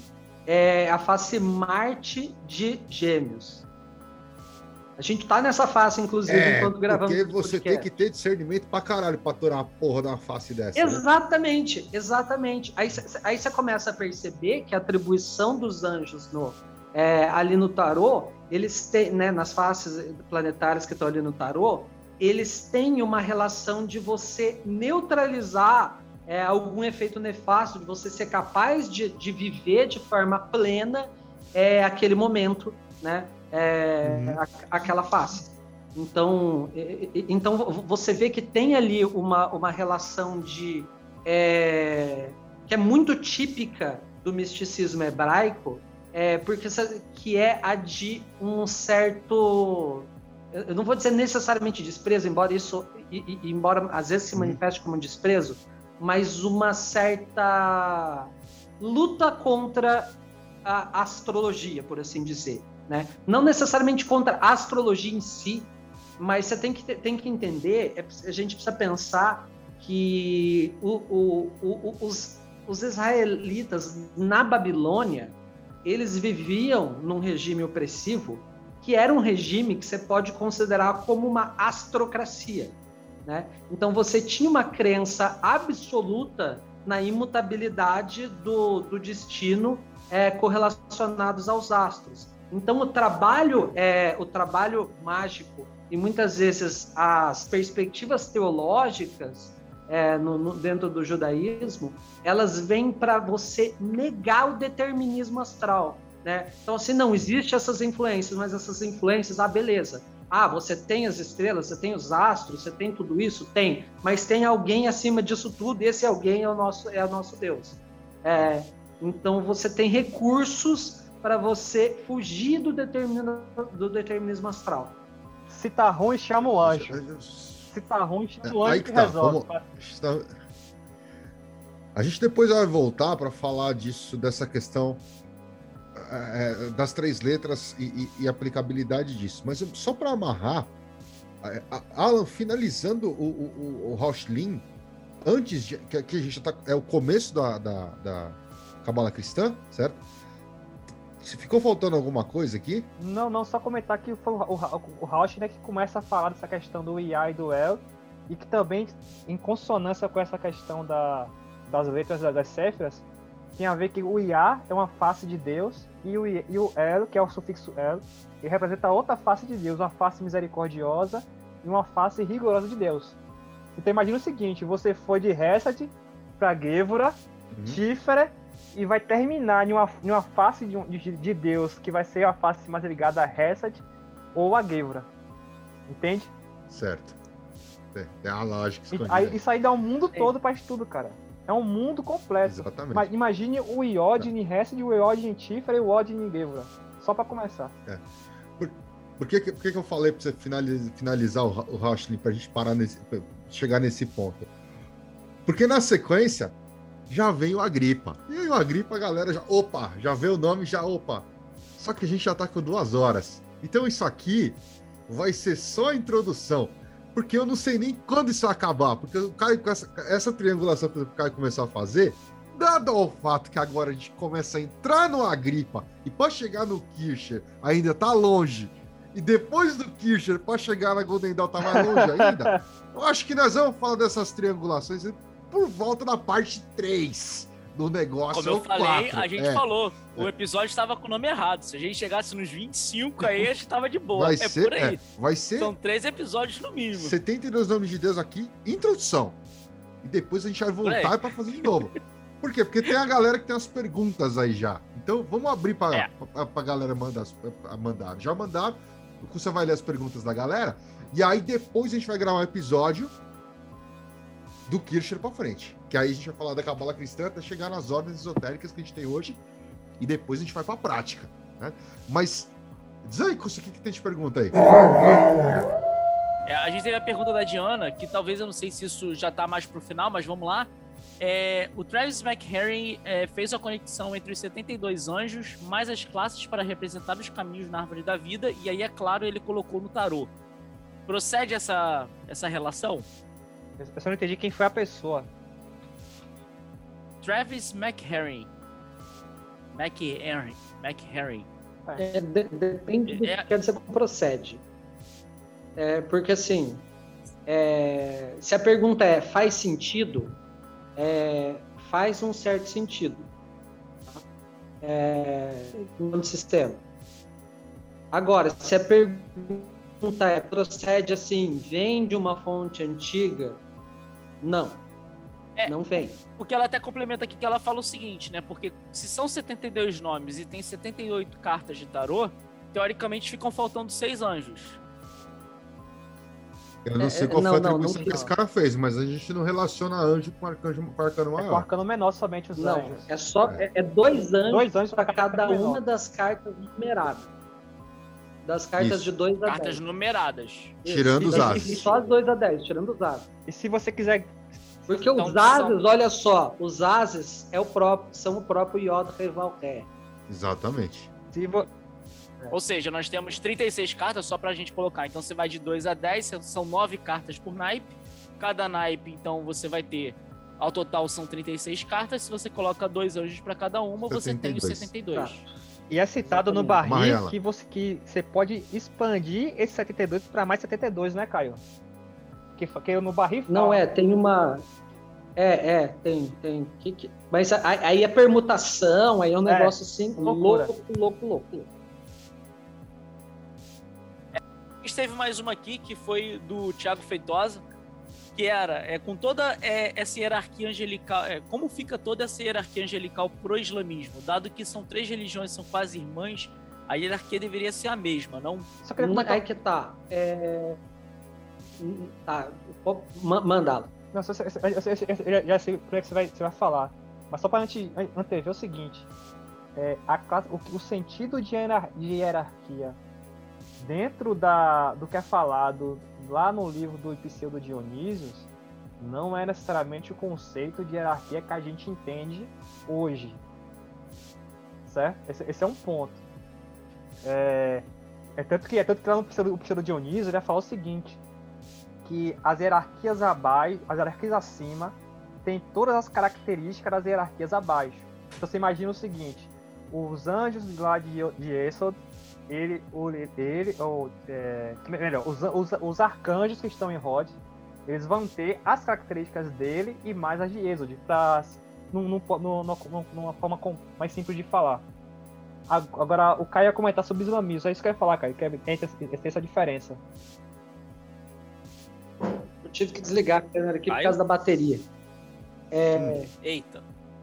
Não, então, é, o que eu sei, né, da- das hierarquias do- dos anjos no islamismo é, é que elas estão mais ligadas aos anjos que não são, né, da, da- do, do 72, né, do, do, dos 72 nomes. É, elas, é, é- é- é muito mais, porque assim, a real que a gente fala de angelologia como se fosse uma coisa só, mas mesmo dentro da, da angelologia cristã ou dentro só de um recorte da angelologia judaica, você tem mais de uma angelologia. né? É, vou- o- o- a angelologia é, islâmica ela é mais semelhante com o que a gente vê é, nos grimórios de, é, de anjos planetários. Aqueles anjos, ah, o anjo de tal planeta. É, a angiologia islâmica está mais próxima daquilo, porque ela estava mais ligada com a prática astrológica. E ela é, e ela é, ela é amoral. É, ela não tem, não tem, não tem partido. Já na angiologia. Justamente por a ligação com a astrologia. Exatamente. Já a angiologia cristã judaica, não. Os anjos, eles são. É, primeiramente, anjo, que é o malaki em hebraico, é mensageiro. Então, eles são os mensageiros de Deus. Eles, eles não. é, dentro de vários escritos judaicos, eles vão dizer que os anjos não têm essa questão de bem e mal. Eles estão, são servos, de, é, mensageiros de Deus e trabalham a serviço de Deus. E cada um tem uma programação própria com suas funções próprias. Então, dentro daquela função dele, ele vai saber tudo que é referente àquela função dele. É, é como se fosse um programa de computador. É um NPC. E, inclusive, um, NPC, um NPC. Inclusive, isso daí, tá? Isso daí é reflexo. É interessante essa pergunta, porque isso aí reflete uma diferença muito grande, é até teológica, do islamismo para com o cristianismo e o judaísmo, que é o seguinte: é, na visão do judaísmo e do cristianismo, é, Deus muda de ideia. Deus decide, enquanto que para o islamismo Deus determinou tudo como tudo vai ser. O islamismo tem uma visão de destino muito mais determinista do que, do que a visão de destino que, que se tem na cultura judaico-cristã. Né? No, no, judaísmo, é, você tem uma, uma noção de estímulo como algo a ser cumprido pela humanidade, de, né? É, e, e, inclusive o destino se altera porque a, a humanidade pode mudar os olhos de Deus, né?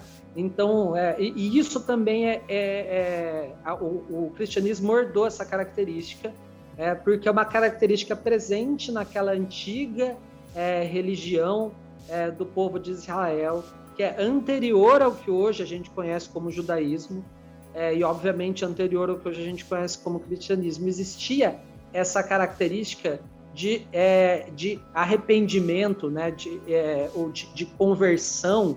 É, e, então, assim, você tinha, não, ó, se eu fizer as coisas de uma certa maneira, é, eu vou ser visto de uma certa maneira né, pelos olhos da divindade. É, agora, no islamismo, você tem é, no Islã, né? No Islã você tem uma noção de destino um pouco mais fatalista, é, que e, e, e, quando eu digo que é uma diferença teológica, é teológica mesmo porque para o pensamento do Islã, você tem ali o quê? Que Deus não erra, então não tem como ele mudar de ideia. Então, o que, então, e é por isso, inclusive, que você não tem uma versão astrologia na, na cultura do, da cultura islâmica tradicional que você tem né, no, no cristianismo e no judaísmo. É, porque você tem essa noção, não, é, Deus não erra, então vai ser tudo do jeito que está escrito, né? Que nem no clone, né? Está escrito. Tem mais alguma pergunta aí, Cussa? Teve uma que eu que botei aqui, porque a gente falou, falou, falou, e eu acho que, tipo, isso são, são duas palavras muito semelhantes. É o seguinte, a gente estava falando lá a questão que o nome de Deus vem do tetragrama. E a gente conhece aí, ficou muito famoso, o teta, tetragramaton. Qual é a semelhança e diferença entre eles? Tem alguma ou isso tipo fica mais lá para frente pro próximo episódio? Não, o tetragramaton é sigilo, né? Não. É... Não é, é, é a mesma coisa. É porque, na, na verdade, o, ter, o, ter, o termo correto, que assim, correto entre aspas, o termo adequado que se é dito é tetragramaton. Tetragrama é, um, tá. é, uma, é uma palavra mais recente. É uma abreviação. É uma abreviação é, mais é recente, mas historicamente... É. Então seria a mesma, coisa. É a mesma coisa. Mas o termo, o termo adequado seria tetragramaton, que significa palavra de, significa literalmente palavra de quatro letras. Isso, e é, e é o termo mais antigo. Tetragramaton é o termo mais antigo. Ok. Então é a mesma coisa. Então não tô ficando maluco aqui. Não, não. Ok, beleza. Por hoje foi isso, porque também. Uhum. É, é, é, Como eu comentei, né, o que a gente vai fazer? vamos voltar e gravar novamente. Mas antes de finalizar de vez, Alan, quer deixar algum contato aí? Se alguém tiver alguma dúvida, você quer uma rede social aí, alguma coisa Não, aí? é. Grupos do Lupus em Fábula. Eu, eu, eu não, não sou muito de conversar essas coisas fora dos grupos que a gente conversa, não. É mais, quer falar comigo, tá lá no. É. Participa do grupo do Lupus em Fábula, lá, Mitos Modernos, Mayhem. Aí você vai, você vai me- vai me achar em algum grupo desse aí de, do Telegram. É isso aí. E você, Caio, quer deixar algum, algum, algum, alguma rede social aí? Ah, cara, Ou algum o- contato? Não, te- tem, tem o meu Instagram ali, pode me mandar mensagem, né? É, procura por Caio Ribeiro Chagas, vai, vai aparecer minha, minha cara ali, vai ser facinho de achar. É, depois, qualquer coisa, eu dou arroba pro Grola, ele coloca na, na postagem. Então é isso aí, pessoal. E vamos lembrar que essas perguntas que chegaram são dos apoiadores, porque se você apoia o Lupus em Fábula, você vê a gravação ao Você vivo assiste ao vivo, rapaz. e pode mandar suas perguntas. Ou seja, se você achou esse assunto muito interessante, quer, quer, ver, a quer, ver- ouvir primeiro ou assistir primeiro se estiver pelo YouTube, seja apoiador do Lupus e Fábula em catarse.me barra Leafrod. E o Alan até deu um ataque de oportunidade aqui. Se você quiser tirar alguma dúvida com o Alan, ah, tem que ser apoiador do Lupus e Fábula, porque o Alan se esconde, Ah, só a gente Se acha você ele. quiser bibliografia referenciada corretamente para aprofundar essa pesquisa, você vai achar lá como apoiador do Lupus em Fábula. É isso aí. Pronto, tá aí. E aí, E assim, galera, Não sabemos ainda como vamos fazer aí a, a- a distribuição, se a gente vai gravar programas seguidos ou se a gente vai gravar intercalar temas para a galera dar uma digerida, mas em breve a gente volta com a sequência, porque agora a gente chegou na fundamentação histórica até a cabala, até o princípio da cabala cristã, e aí vamos entrar em Agripa, onde já o pessoal já conhece um pouco mais, então voltamos para falar daí para frente. E não sabemos quantos episódios vão ser necessários para, para falar de tudo isso. E ainda vai ter, vai ter as clavículas de Salomão no meio do caminho ainda. É, é que a, seja, a pergunta. vai demorar É a rolê. pergunta de um milhão de reais. Faz sentido chave de Salomão e 72 anjos? E aí eu falo já aqui, dando um outro ataque de oportunidade, se você acha esse tipo de assunto muito legal também, vale a pena você dar uma olhada no livro que foi feito por, por um grupo de estudos, da qual eu, o Grola, Ah, sim. o Alan fazia parte, que é o, o, o livro dos Salmos, né? Que foi a gente fazendo a tradução dos Salmos do hebraico, né? E toda a questão de como é que você pode utilizar isso, inclusive, em coisa de magia prática mesmo. É tradução- Então fica aí a É a dica. tradução de dois capítulos deste cara, que é o sexto e sétimo livro de Moisés, certo? Que é um, uma, eram manuscritos atribuídos ao Papa Leão. Você lembra qual era o Leão, Não, Alan? acho que é 13, Não lembro, 12, lembro, não é. lembro não. Era um grimório atribuído a este Papa, que a gente pegou todo o excerto ali, todo, todo o trecho que falava dos, da, do- da, relação dos salmos e anjos, certo? Para que que serve cada salmo? E a gente traduziu isso há muito tempo atrás e acabou que tem uma versão ah, que saiu pela história Diamond. Você acha isso em PDF também? Porque na época era, uma- era uma distribuição, a gente fez como meta de financiamento coletivo e deve ter sobrado umas peças lá. Ah, então, se você tiver interesse, dá uma caçada aí, que você vai achar o E PDF. se você não achar. Se você não achar. Exatamente, entre em contato com a gente, É. apoie o Lupus em Fábula, que você vai ver lá o acesso Acha a todos os tudo, materiais que a gente tem. E aí é, é- é isso aí mesmo. Então, acho que por hoje é isso. Então, se você está vendo pelo YouTube, assine o canal, toca o sininho, esse bagulho todo. Se você está aí ouvindo pelo pop, assina aí no Spotify, no, no seu agregador favorito, esse bagulho todo.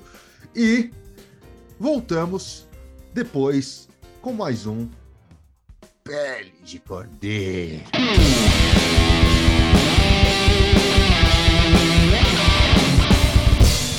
Você acabou de ouvir Pele de Cordeiro, o podcast do canal Lupus em Fábula.